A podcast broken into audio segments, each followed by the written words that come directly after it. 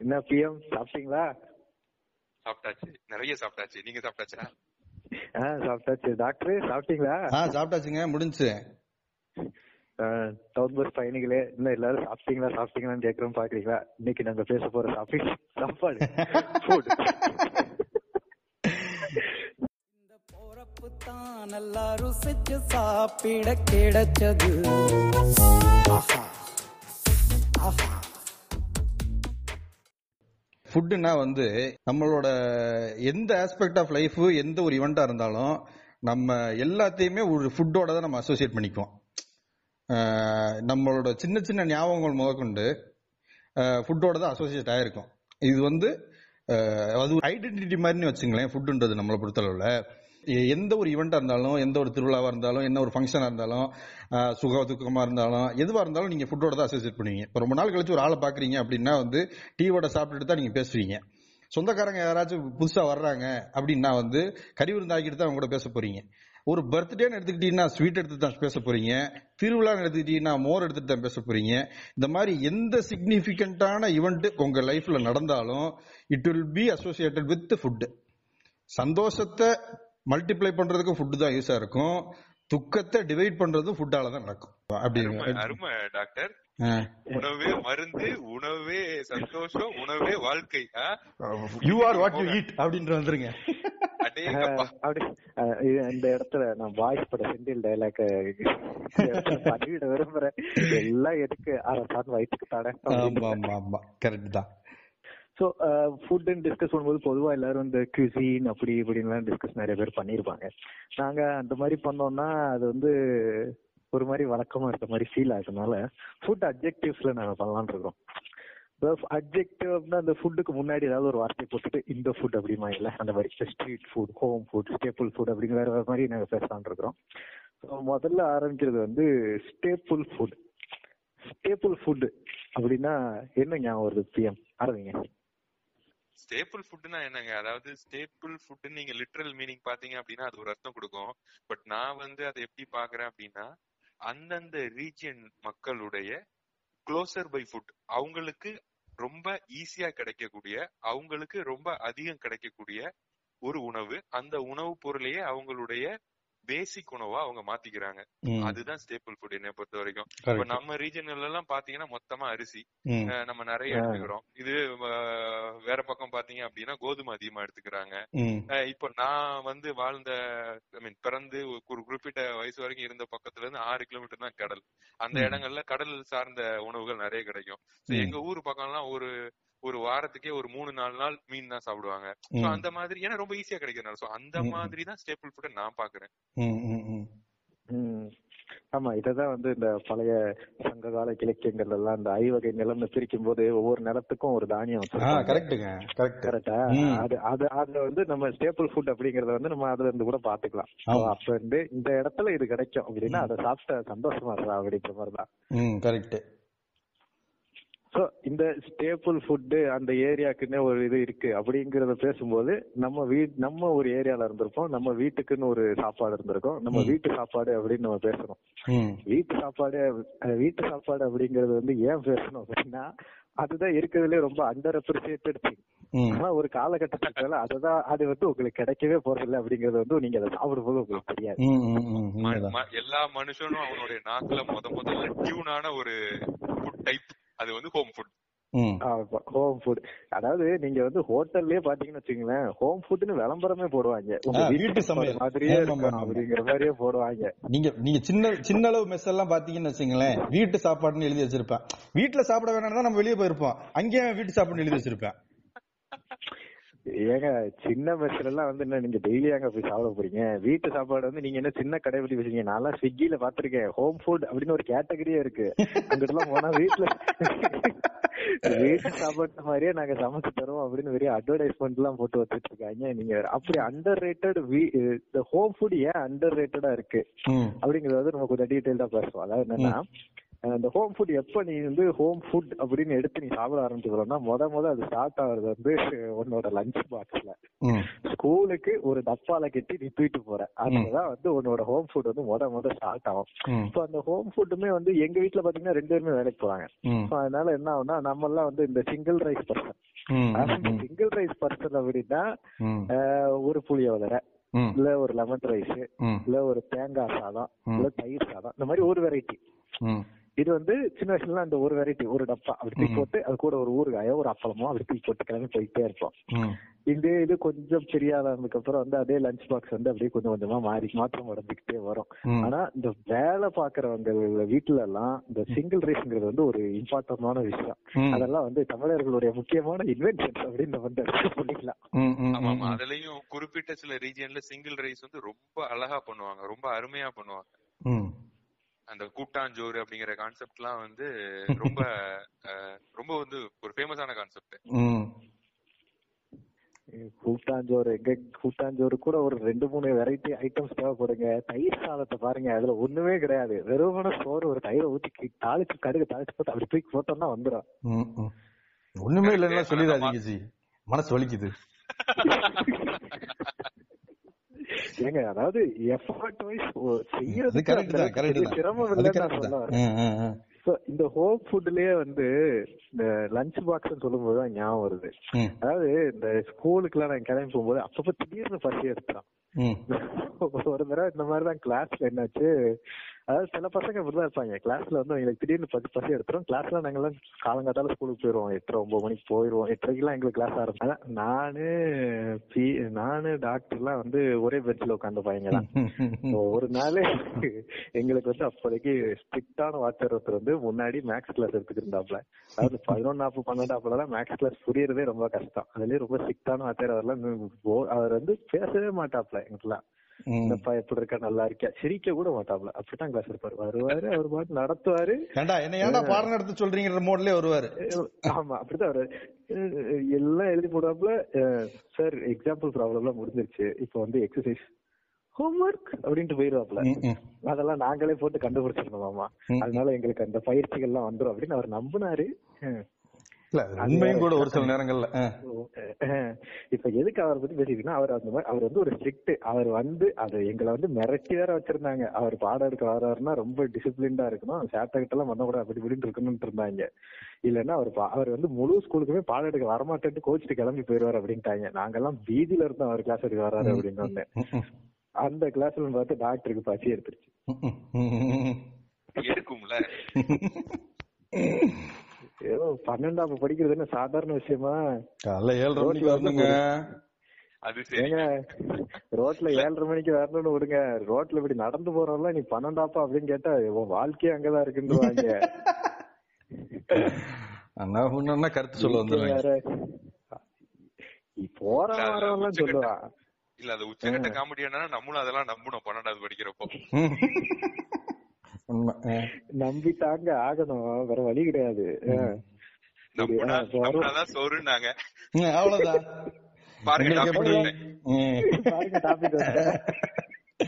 Correct அதான். அவர் பாடம் நடத்தி இருந்தாப்புல டாக்டருக்கு பசி எடுத்துருச்சு.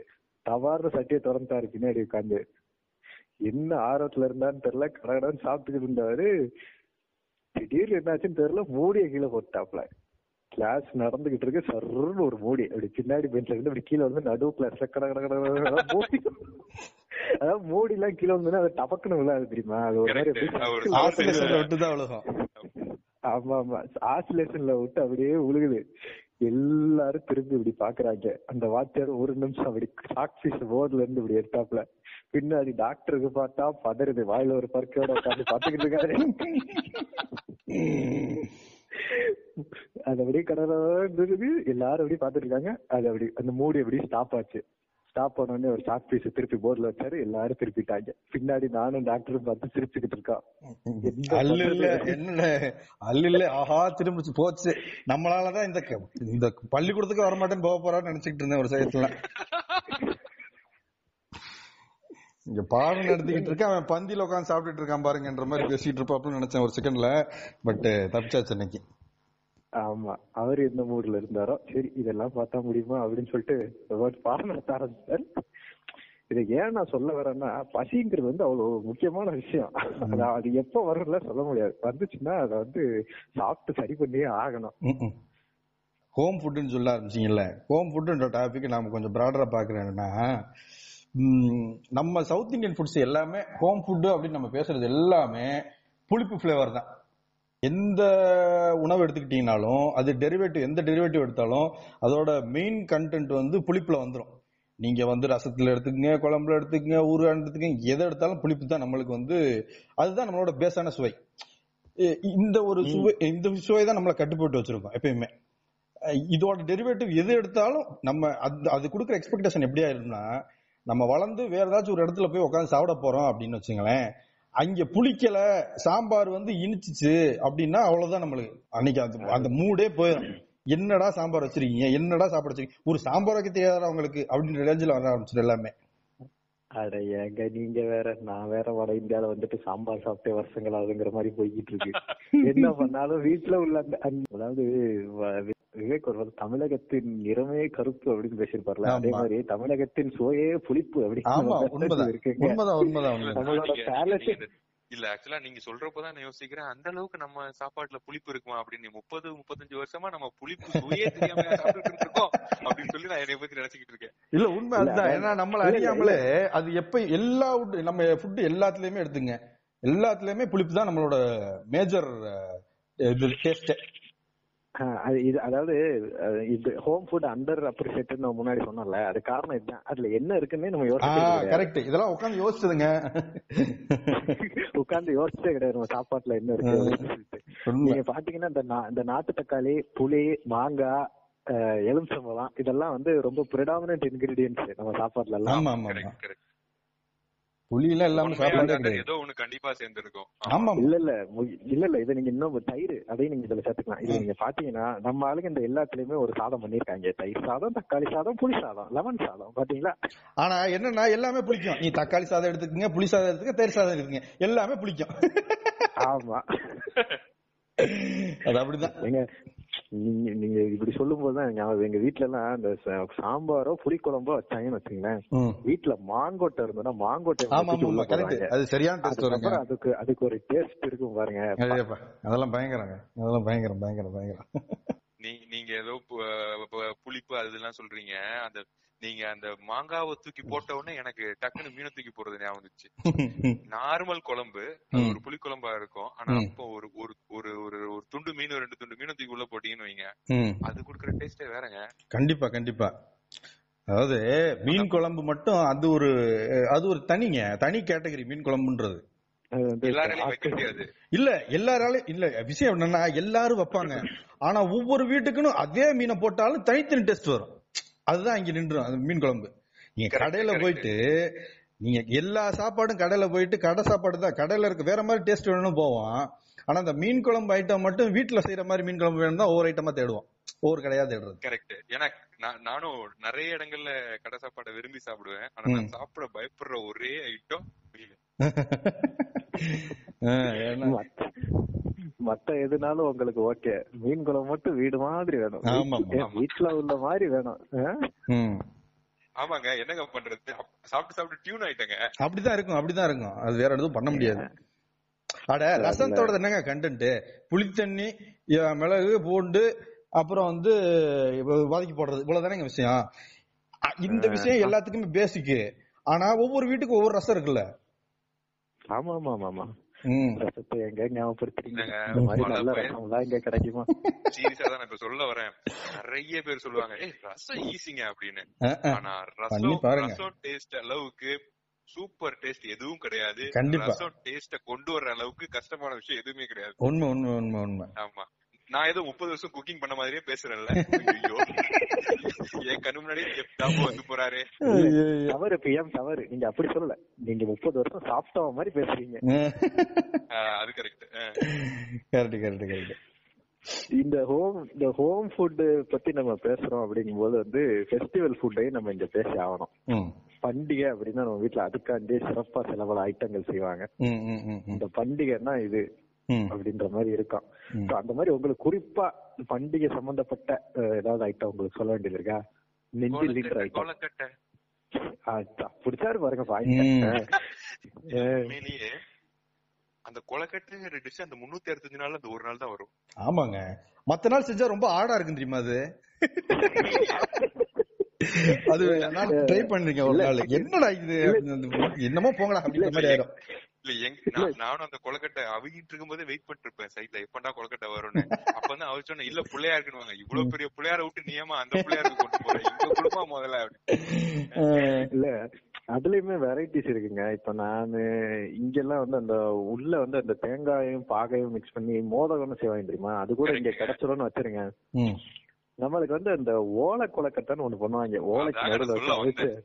அஹ் அப்படியே அதுக்கு பேரு புடி கொலக்கட்டை ஏன்னா அப்படி. புடிச்ச மாதிரி இருக்கும். புடிச்சா அந்த கையில உள்ள ஃபிங்கர் பிரிண்ட் எல்லாம். அந்த இது நான் இங்க இங்க வந்து கிடைக்கவே கிடைக்காது. நான் சாப்பிட்டதே இல்லைங்க. ஓ அப்படியா? அது ஒரு ரீஜன் ஸ்பெசிபிக் ஃபுட் ஆக்சுவலா ஓ. ஓலை வந்து சவுத் தமிழ்நாடோட ஒரு ஜோன்ல தான் நிறைய கிடைக்கும். மத்த இடங்கள்ல கிடைக்கும். ஆனா அந்த அந்த அதாவது கிடைக்கும்னா அதுக்கு வேற தேவை இருக்கு. அதிகமா கிடைக்க போய் தான் அதை புடிச்சு நம்ம கொலக்கட்டெல்லாம் வச்சுக்கிட்டு இருக்கோம் நம்ம ஊர்கள்ல. Okay okay. அந்த மாதிரி அது வந்து ரொம்ப ஒரு ஸ்பெஷல் ஐட்டம். அது அங்க மட்டும்தான். இந்த மாதிரி ஸ்பெஷல் ஐட்டம்னு நான் சொல்லணும்னு பாத்தீங்கன்னா எனக்கு வந்து எள்ளு உருண்டைன்னு ஒரு ஐட்டம் இருக்கு. கொஞ்சம் கொஞ்சமா அழிச்சுக்கிட்டே வருது. கொஞ்சம் கொஞ்சமா அழி- ஓ, அழிஞ்சு. அத்திப்பட்டி ஆமா. அடிக்கடி ஆமை என்று அனௌன்ஸ் செய்கிறார். இல்ல இல்ல நான் சொன்னது. பிஎம் மாட்டிக்கிட்டாரு. சொன்னது நான். உருண்டைங்கிறது வந்து எங்க வீட்ல இந்த விநாயகர் சதுர்த்திக்கு தான் பண்ணுவாங்க. அது வந்து ஒரு இந்த எஜமான் படத்துல சீடை சுடுவாங்க தெரியுமா? ஆமா. அப்ப கவுண்டமணியோட சொல்லுவாரு நான் கொஞ்சம் உஷாரான ஆளுங்கோ எங்க ஊர்ல ரோட் ரோலர் மிஷின் வந்திருக்கு அடியில வச்சு பொடித்து சாப்பிட்டுக்கிறேன் அப்படின்ற மாதிரி.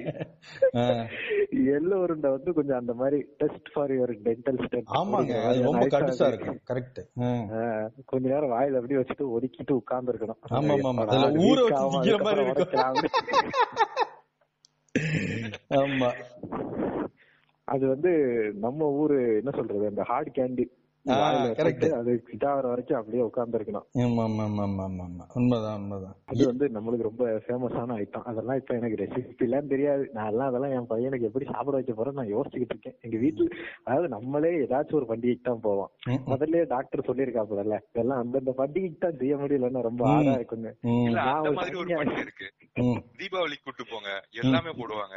ம், ம், ம், ம். ஆ, எல்லாமே போடுறதுக்கெல்லாம் எவ்வளவு வேலை இருக்கு தெரியுமா? நம்ம எல்லாம் சும்மா சாப்பிட்டு தான் வந்துருவோம். ஆனா நமக்கு எதுவும் தெரியாது. ஏங்க பிஎம் இந்த தடவை தீபாவளி எங்க? சென்னையில தானே கொண்டாடுனீங்க? தீபாவளி தலைநகரில?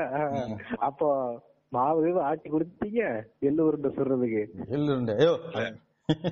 இல்ல M for Madras M for MTR MTR and Madras coincides அவ்வளவுதான். வாழ்க எம்டிஆர் வாழ்க மெட்ராஸ். அவ்வளவுதான். அவ்வளவுதான். இதுக்கு மேல எந்த டீடைல்ஸ் நான் கொடுக்க விரும்பல.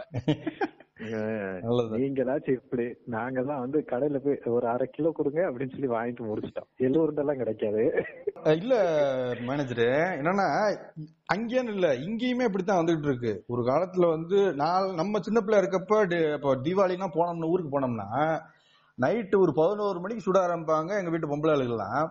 முறுக்கு என்ன சுடுறதுல நீங்க என்ன சுடுறதுல இருந்து ஆரம்பிக்கீங்க? இதுக்காண்டி அரிசி வாங்கிட்டு வந்து?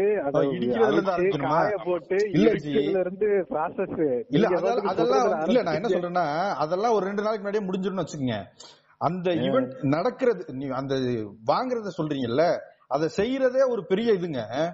அன்னைக்கு சுடுறோம்னா அது ஒரு பெரிய ஈவெண்ட் பதினோரு மணிக்கு சுட உட்காந்தோம்னா காயிற எண்ணெய்க்கு முன்னாடி உட்கார்றதே.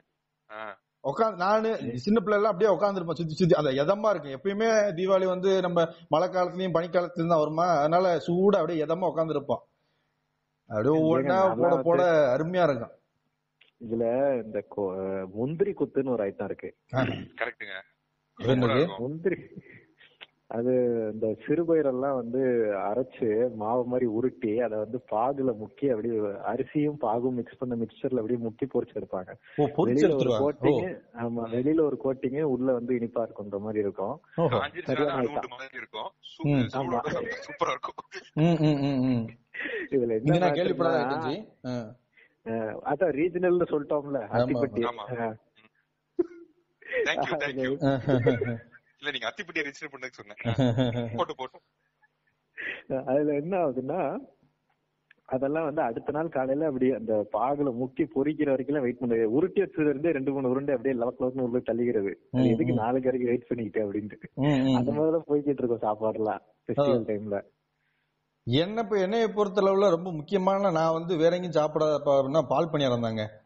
பால் பணியாரம்லாம் ரொம்ப ரேர் எனக்கு கிடைக்கிறதெல்லாம். விற்கிறாங்க எனக்கு தெரியாதுங்க. எனக்கு நான் எங்க அங்கெல்லாம் போனேன்?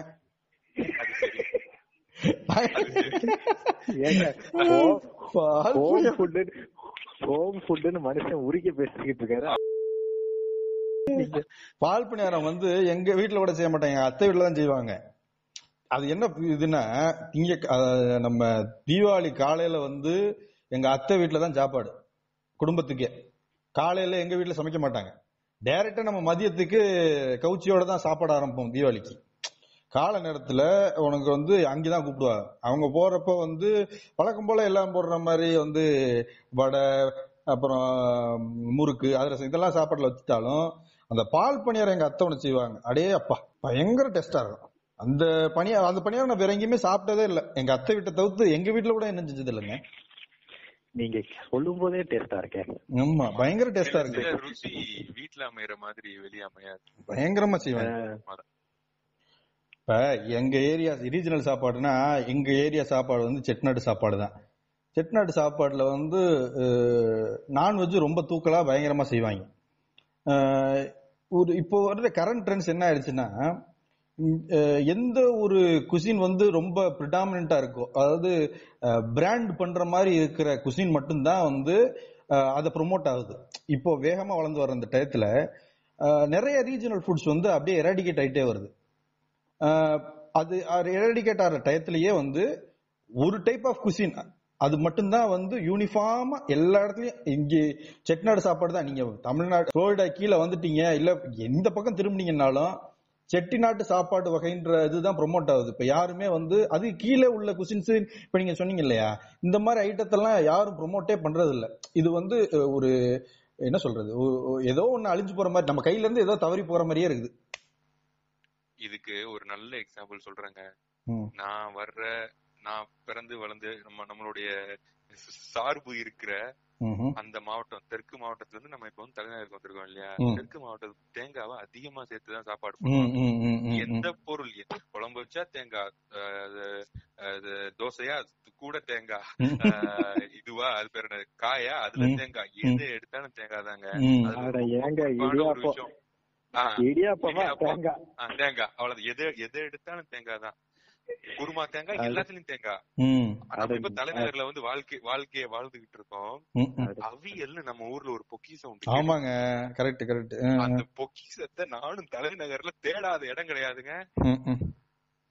இருக்கு ஆனா இல்ல. அதான் கரெக்ட் அது இருக்கு. அவியல்னு ஒரு ஐட்டம் இருக்கும். ஆனா அது அவியலா அப்படின்னு கேட்டா கிடையாது. தேங்காவே இல்லாம கூட நான் அவியல் சாப்பிட்டிருக்கேன். அந்த தேங்காய் மாதிரி இல்லைன்னா அது regional என்னங்க food அவியல்? உடைய- நீங்க என்னங்க சும்மா பேசிக்கிட்டு இருக்கீங்க? தேங்காய் இல்லைன்னா அது என்னங்க அவியல்? அது அப்படிதான். ஐயா அந்த பேர்ல தான் எழுத்துக்கிட்டு இருக்கானுங்க. அந்த? ரீஜனல் ஃபுட் நீங்க சொன்ன உடனே எனக்கு அது ஞாபகம் வந்து இல்ல, அதான் குறிப்பிட்ட ஃபுட் ம். மேக் பண்றது கஷ்டமா இருக்கும். அந்த. மாதிரி எல்லாத்தையுமே இவங்க அதோடைய டேஸ்டுக்காக எஃபர்ட் போடாம அதோட மேக்கிங் உடைய கஷ்டத்தை பெரிய பிரிடாமினா யோசிச்சுட்டு அப்படியே விட்டுறாங்க. இல்ல But, அதுவும் ஒரு முக்கியமான கரெக்ட் நீங்க சொல்ற மாதிரி டைம் டைம் கன்சியூமிங்கா ரொம்ப லேபர் இன்டென்சிவா இருக்குன்றது ஒரு டாபிக் ஆ காஸ்டும் இது மூணுமே ஒரு டாபிக்கா இருந்தாலும் பிராண்டிங் இன்னொரு முக்கியமானதா இருக்குங்க. இப்ப நீங்க நீங்க- சொல்றீங்கல்ல தேங்காய்னு கொண்டு வருது அதை ஒரு குசினா நீங்க பிராண்ட் பண்ணி எடுத்துட்டு போட முடியுமா? அப்படின்னா தெரியல. இங்க செட்டிநாடு சாப்பாடு அப்படின்றத பிராண்ட் பண்ணி இவங்க எல்லாத்தையும் எடுத்துட்டு போறாங்க. ஆமாங்க நீங்க சொல்ற ஒரு நல்ல ஒரு பாயிண்ட் ஏன்னா. ஆப்கானு தான் பிரியாணி. நம்ம சாப்பிடலையா? அது என்ன பண்ணணும். ஆ. உட்கார்ந்து. ஆ. கரெக்ட் தான். அது அப்படி போகுது. இந்த ஹோம் ஃபுட் வந்து அண்டர் அப்ரிசியேட்டட்னு சொல்லிக்கிட்டு இருக்கோம். இது வந்து ஒரு கட்டத்துக்கு மேல நம்ம வந்து வீட்டு சாப்பாடு மாதிரி கிடைக்குமா? அப்படின்னு நம்ம பேச ஆரம்பிச்சிருப்போம். அது எப்போ நடக்கும் அப்படின்னா ஹாஸ்டல் அப்படின்னு ஒரு ஏரியாவுக்கு போனதுக்கு அப்புறம் ஹாஸ்டல் சாப்பாடுன்னு ஒண்ணு இருக்கு. அது வந்து யாருக்குமே ஒத்துக்கிறது இல்ல நல்லாவும் இருக்கிறது இல்ல ம். அப்படிப்பட்ட ஹாஸ்டல் சாப்பாடு சம்பந்தப்பட்ட உங்க எக்ஸ்பீரியன்சஸ்லாம் என்ன? ம். இல்ல இதுல நான் கடைசியா வரேன். ஏன்னா எனக்கு வேற ஒண்ணு இருக்கு. நீங்க முதல்ல போங்க. சரி நான் அதுல வரேன். நான் முன்னாடி போயிடுறேன். ஏன்னா ஹாஸ்டல் சாப்பாடு வந்து நம்ம மேனேஜர் ஆரம்பிச்சது போல அது எப்பயுமே வேண்டா வெறுப்பா தான் சாப்பிடுற மாதிரி ஒரு ஐட்டமாவே நம்மளுக்கு ரெஜிஸ்டர் ஆயிருக்கும். அப்ப இருக்கிறப்பெல்லாம் யோசிக்கிறது வந்து சே வீட்டுல எப்படி இருந்துச்சு தெரியுமா? இங்க என்ன சாம்பார் இப்படி வச்சிருக்காங்க? என்னடா தேங்காய் சட்னி வைக்க தெரியாதா உங்களுக்கு? இந்த சப்பாத்தி என்னடா கல்லு மாதிரி இந்த மாதிரி ரிமார்க்ஸோட தான் நம்ம உட்காரவே செய்வோம் சாப்பிடுறதுக்கு. ஆனா இல்ல ஆனாலும் இதுல பாத்தீங்கன்னா நீங்க ஜாயின் பண்ண அன்னைக்கு முத நாள் அந்த சாப்பாடு அருமையா இருந்திருக்கும். சரி நல்ல சாப்பாடு போடுறாங்க. அதுக்கு தான் வரேன், ஏன்னா இப்ப முத தடவை சாப்பிடுறப்ப புதுசா இருக்கும் நல்லா இருக்கும். சரியா? ஏன் வந்து அதுவே வெறுப்பு தூண்ட ஆரம்பிச்சிருந்தா அவங்க ஒரு ஸ்கெட்யூல் போட்டிருப்பாங்க. இந்த தேதி இந்த நாள் இந்த சாப்பாடு இந்த நாள் இந்த சாப்பாடு. முத வாரம் சாப்பிடுறப்ப நல்லா இருக்கும். ரெண்டாவது வாரம் சாப்பிடுறப்ப நல்லா இருக்கும். மூணாவது சாப்பிடுறப்போ சலிப்பு தட்ட ஆரம்பிச்சு என்னடா ஒரே மாதிரி இருக்குன்னு. ஒரு மாசம் கழிச்சு வந்து ஓ திங்கக்கிழமையா? இவங்க போறத வேற திங்க வரணுமே. இந்த இந்த இந்த இதுக்கு போயிரும் இந்த மென்டாலிட்டி போயிருவோம். இதெல்லாம் இதெல்லாம் எனக்கு நல்ல ஞாபகம் இருக்கு. இந்த மாதிரி பெஸ்ட் டைம் டேபிள்லாம் ஃப்ரீடம் பேக் ஆஃப் த மைண்ட்ல அப்படியே இருக்கும். ஐயோ இன்னைக்கு இதுவா? என்ன செய்யலாம் அப்படின்ற மாதிரி இருக்கும்.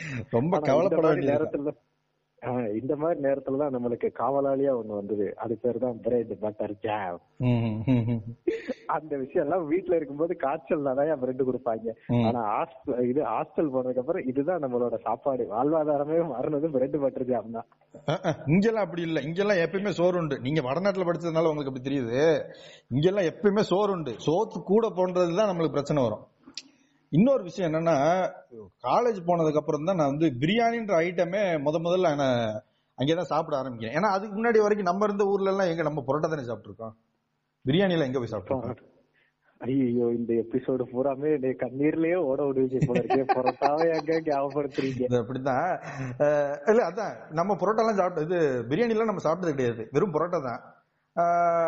முதல் தடவை போயிட்டு புதன்கிழமை மதியம் வந்து சிக்கன் பிரியாணி அப்படின்னா வந்து என்னடா என்னமோ சொல்றீங்க? இதை சா- அப்படின்னா உள்ள போய் உட்காருவோம் சாப்பிடுவோம் சாப்பிடுவோம் அது நல்லா இருக்கோ நல்லா அது நம்மளுக்கு நல்லா தான் தெரியும். இன்னொரு அதுல வித்தியாசமான விஷயம் என்னன்னா சிக்கன் பிரியாணிக்கு அப்பளம் தொட்டு சாப்பிட்டா அருமையா இருக்கும்ன்றது அவங்க தான் சொல்லி கொடுத்தாங்க நம்மளுக்கு. ஏங்க இந்த அப்பள மேட்ரு நல்ல மேட்ருங்க. ஆக்சுவலா வாழ்க்கையில வந்து பிரியாணி கூட குழம்பு ஊத்தி சிக்கன் சால்னாவோ இல்ல ஏதாவது தயிர் வெங்காயமோ இப்படியே இருந்த நம்ம திடீர்னு ஒரு நாள் கிரன்ச்சியா பக்கத்துல ஒரு ஐட்டம் வச்சுக்குவோம் அப்பளமோ சிப்ஸோ அப்படி போட்டு சாப்பிட்டா நல்லா இருக்குமே அப்படின்ற மாதிரி பயங்கர அது நல்ல வந்து காம்பினேஷன் அது. எப்படி எப்படி கண்டுபிடிச்சாங்கன்னா நம்மளுக்கு தெரியல. ஆனா இதை இன்ட்ரடியூஸ் பண்ணது நம்மளுக்கு ஹாஸ்டல் தான் எனக்கு. அது இந்த ஹாஸ்டல்ல எது நல்லா இருக்குன்னு பிரியாணி அன்னைக்கு மட்டும் ஹாஸ்டல்ல எல்லா பேரும் சாப்பிட வந்துருவாங்க. ஆமா கரெக்ட் அது நல்லா இருக்கா நல்லா அதெல்லாம் ரெண்டா பட்சம். பிரியாணின்னா எல்லாரும் வந்துருவாங்க. ஆமா. அது ஏன் அப்படி நடக்குதுன்னு நம்மளுக்கு தெரியாது. ஆனா நடக்கும். அவ்வளவுதான். நீங்க சொல்லுங்க இந்த- டாபிக்ல நான் ரொம்ப நேரமா அமைதியா இருக்கிறத நீங்க நோட்டீஸ் பண்ணிருப்பீங்க ஆமா. ஏன் அப்படின்னா ஒரு பத்து வருஷம் முன்னாடி இதே மாதிரி தான் நான் அமைதியா இருந்தேன். ஹாஸ்டல் மெஸ்ல சாப்பாடு சரியில்லை. வா கம்ப்ளைண்ட் பண்ண போலான்னு சொல்லி என்னை கூப்பிட்டானுங்க. சாப்பாடு சரியில்லையா? யார் சொன்னா சரியில்லை? நல்லா தானே இருக்கு? நான் தான் சாப்பிட்டு இருக்கேனே எல்லா வேலையும். அப்படின்னு சொல்லி. ஹாஸ்டல்லயே புரட்சி பண்ண ஒரே ஆள் நான்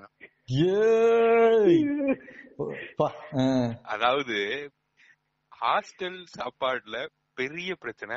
சூடா இருக்காது சரி சூடா இல்லாத ஒரு சாப்பாட ஒரு குறிப்பிட்ட வயசுக்கு அப்புறம் நம்ம சாப்பிட்டு பழக்கப்பட்டிருக்கவே குறிப்பிட்ட வயசு வரைக்கும்.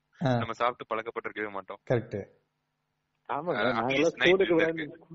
இல்ல பிஎம்ஏ அதாவது நம்ம வீட்ல ஒர்க்கிங் பேரண்ட்ஸ் காலையில ஸ்கூல் ஆரம்பிச்சிருந்து சாயங்காலம் வரைக்கும் ஸ்கூல் போகுது அப்படின்னா நம்ம இன்னைக்கு சா- சூடா சாப்பிட்டுருக்கோம். இல்ல வீட்டுல மத்தியானம் அதான் நான் சொல்ல வரேன். காலையிலயும். நைட்டும் மத்தியானம் நம்ம வந்து பிறந்ததுல இருந்தே நம்ம ஏனோ தானோ தான் சாப்பிட்டு வைங்களேன். ஸ்கூலு ஏதோ ஒரு இது அப்படி சொல்லி ஏனோ தானோ தான் சாப்பிட்டுருப்போம். காலையில வீட்ல சாப்பிடுறதும் நைட்டு வீட்ல சாப்பிடுறதும் வந்து ஏன்னா அதுதான் ரிலாக்ஸ்டு ஃபுட் ஏன்னா மத்தியானம் நம்ம ஓடிட்டே இருக்கிறப்போ சாப்பிடுறது தான் மேக்சிமம் டைம்ஸ்ல ம், பட் வீட்ல இருந்து நம்ம ரிலாக்ஸா சாப்பிடுறப்போ எல்லாமே சூடா நமக்கு அப்படியே ஒரு ஃபுட் தான் கிடைச்சிருக்கும். ஹாஸ்டல்ல அது கிடைக்காது. அங்கதான் சூடாவா நல்லா வாழ்க்கையில சூடா சாப்பிட்டதே கிடையாது. நல்லா எனக்குலாம் சோற வைக்கிறதுக்கு முன்னாடி எங்க அம்மா சோற பரப்பி ஆற வச்சு அதுக்கப்புறம் கொண்டு கொடுப்பாங்க. இல்ல அது ஒரு முக்கியமான ரீசன் இப்ப என் கேஸ்ல எல்லாம் பாத்தீங்கன்னா அதுதான். அதனாலயே நான் என்ன பண்ணுவேன்னா ஏழு மணிக்கு ஆரம்பிக்குதா? ஏழு மணிக்கே போறேன். எனக்கு வேற வேலை என்ன? அந்த- மாதிரி அதுக்கேத்த மாதிரி நான் டியூன் ஆகி எனக்கு அது ப்ராப்ளமாவே இருந்தது இல்ல ஹாஸ்டல் சாப்பாடு நான் ஒண்ணு ரெண்டு வருஷம் இருந்தேங்க. ஜம்முன்னு தான் சாப்பிட்டு இல்ல நம்ம மேனேஜர் கூட நம்ம பாக்குறப்பெல்லாம் சொல்லுவாரு பிஎம் நீங்க தான் எனக்கு இன்ஸ்பிரேஷன் உங்களை நான் அப்ப எப்படி பார்த்தனோ இப்ப வரைக்கும் அப்படியே இருக்கீங்க. பத்து வருஷம் வெளியே இருந்தாலுமே நீங்க வெளிய வெளி வெளி சாப்பாடு சாப்பிடுறீங்கன்னு ஒரு சின்ன அடையாளம் கூட தெரியலன்னு மேனேஜர் ம், ம். அதே அதுதான். அது எப்படின்னா இப்படிதான். ஃபுட்டுக்கு ஏத்தாப்புல நம்ம டியூன் ஆயிக்க வேண்டியதா ம். ரைட் ரைட் இந்த மாதிரி ஒரு ஆப்டிமிஸ்டிக் ஆளை நான் வாழ்க்கையில பார்த்ததே இல்லைங்க. பின் குறிப்பு. உணவை அணுகும் பொழுது மட்டும். நம்ம ஆப்டிமிசத்தெல்லாம் அப்பளத்தோட போயிருச்சு. இப்போ இப்போ இதுல எதுன்னா இப்ப ஏன் ஹாஸ்டல் ஃபுட்டை பத்தி பேசுறோம்னா இந்த ஹாஸ்டல் ஃபுட்டை சாப்பிட்டதுக்கு அப்புறம் அதுவும் நம்ம வந்து இப்படி பிஜி மட்டும்தான் வந்து வெளியூர்ல படிச்சது அதுதான் நம்ம முன்னாடியே சொல்லியிருப்போம். பிஜி வெளியூர்ல படிச்சோம் அப்படிங்கும்போது கிட்டத்தட்ட ஒரு twenty percent of your life வந்து நீங்க வீட்டுல தான் இருந்து வீட்டு சாப்பாடு தான் சாப்பிட்டு வளர்ந்துருக்கீங்க. அதுக்கப்புறம் ஒரு ஏரியாவுக்கு போறீங்க அங்க உங்களுக்கு வீட்டு சாப்பாடுக்கு அந்த ஏரியாவுக்கு சம்பந்தமே இல்லை அப்படின்ற மாதிரி இருக்கு. சரியா. அப்படி இருக்கும்போது ஹாஸ்டல் ஃபுட் வந்து இந்த ரிப்பீட்டேஷன் இருக்கிறதுனால உனக்கு போர் அடிக்குதுன்னு நீங்க சொல்றீங்களா அது வந்து. நூத்துக்கு நூறு உண்மை. ஆனா வீட்லயும் இதே ரிப்பீட்டேஷன் தான் இருக்கும் அது நம்மளுக்கு சர்ப்ரைஸா இருக்கும். இல்ல அது- அது- அது- அத- அதான் சொல்றேன். அங்க ஒரு ஒரு பெரிய மேட்டரே இருக்கு. அது வந்து இப்ப அரசியல் பேசக்கூடாதுங்கிறனால அதுக்கு அது என்ன விஷயங்கிற நான் சொல்லல. இந்த விஷயத்த நம்மளே அறியாம பண்ணோம்னா செய்வோம். ஆனா இன்னொருத்தர் சொல்லி பண்ணோம்னா நம்ம அதை செய்ய மாட்டோம். அதான் கரெக்ட் அதுதான் விஷயம். அது நம்மளுக்கு சர்ப்ரைஸா இருக்குங்க. நீங்க போர்டுல எழுதி போட்டு நீ இந்த தட்டு எடுத்துட்டு வாடான்றப்ப நம்மளுக்கு எரிச்சல் வந்துரும். நம்ம போயிட்டு திடீர்னு தட்டு எடுத்துட்டு உள்ள போறப்ப ஆஹா பூரி அப்படின்ற மாதிரி இருந்துச்சுன்னா அது பயங்கரமா இருக்கும். அது அதுதான் சொல்றேன். அதாவது நீ இத படிக்கணும் அப்படின்னா நம்ம அதை படிக்க மாட்டோம். நம்மளா எதிர்த்து அதை படிப்போம். ஆனா இன்னொருத்தர் சொன்னா அதை படிக்க மாட்டோம். இல்லங்க இல்லங்க. அதுல இன்னொரு இன்னொரு வே ஆஃப் அப்ரோச் இதுல இருக்கு. இப்ப நம்ம வீட்ல வந்து கேட்பாங்க தம்பி வீட்ல இதுதான் இருக்கு உருளைக்கிழங்கு தான் இருக்கு. நாளைக்கு தயிர் சாதமும் உருளைக்கிழங்கு பொரியலும் வச்சிருவோமா? அப்படிம்பாங்க. ஆஹ் வச்சிடலாம் வச்சிடலாம். சூப்பரா இருக்கும். அப்படின்னு சொல்லிட்டு போயிடலாம்.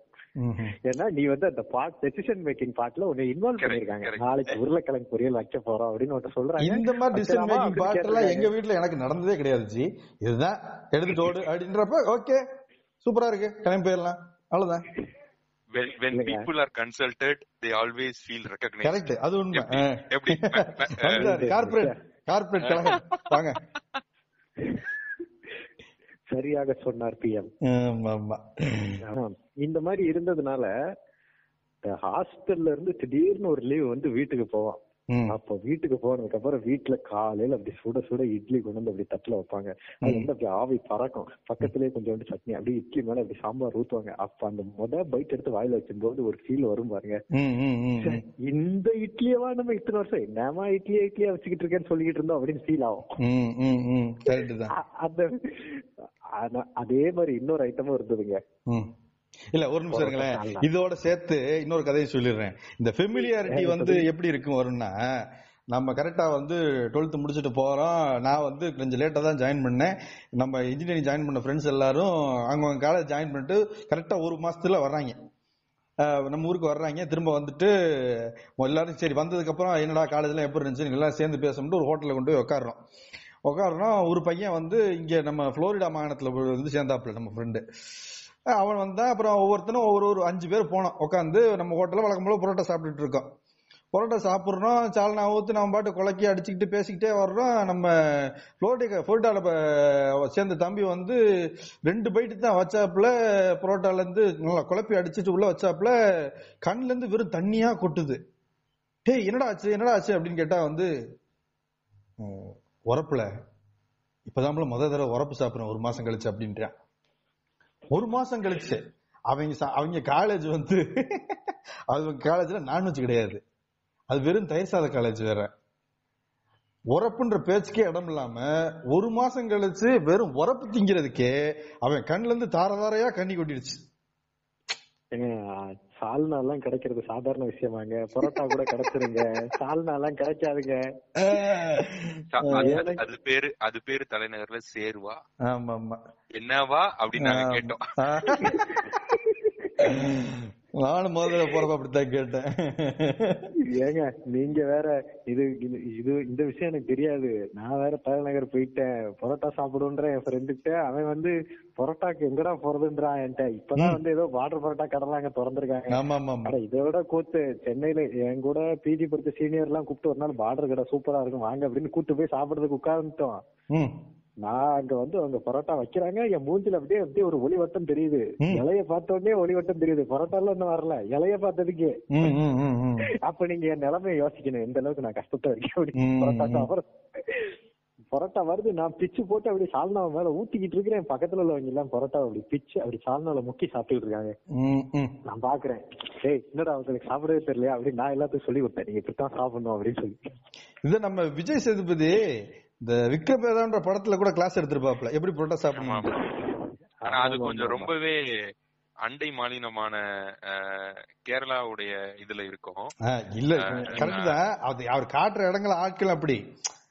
ஆனா ஆனாலும் அந்த அந்த சீனை பாக்கும்போது ஆ. வாயில வச்சு ஊர்ச்சா இல்ல இல்ல நம்ம சா- அது கரெக்ட் அது பாக்குறப்ப நம்மளே போய் உக்காந்துட்டோம்ல இங்கனக்குள்ள. ஹோட்டல் நம்ம உட்காந்துட்டோம்ல கரெக்ட் ரீஜனல் ஃபுட்ல நீங்க ஒரு தீசிஸே பண்ணலாங்க. பிஹெச்டி பண்ற அளவுக்கு அதுல கண்டென்ட் இருக்கு. கரெக்ட் என்னை பொறுத்த வரைக்கும். இருக்கு இருக்கு இருக்கு. கேக்குறவங்க யாராச்சும் பண்றதுனால பண்ணுங்க.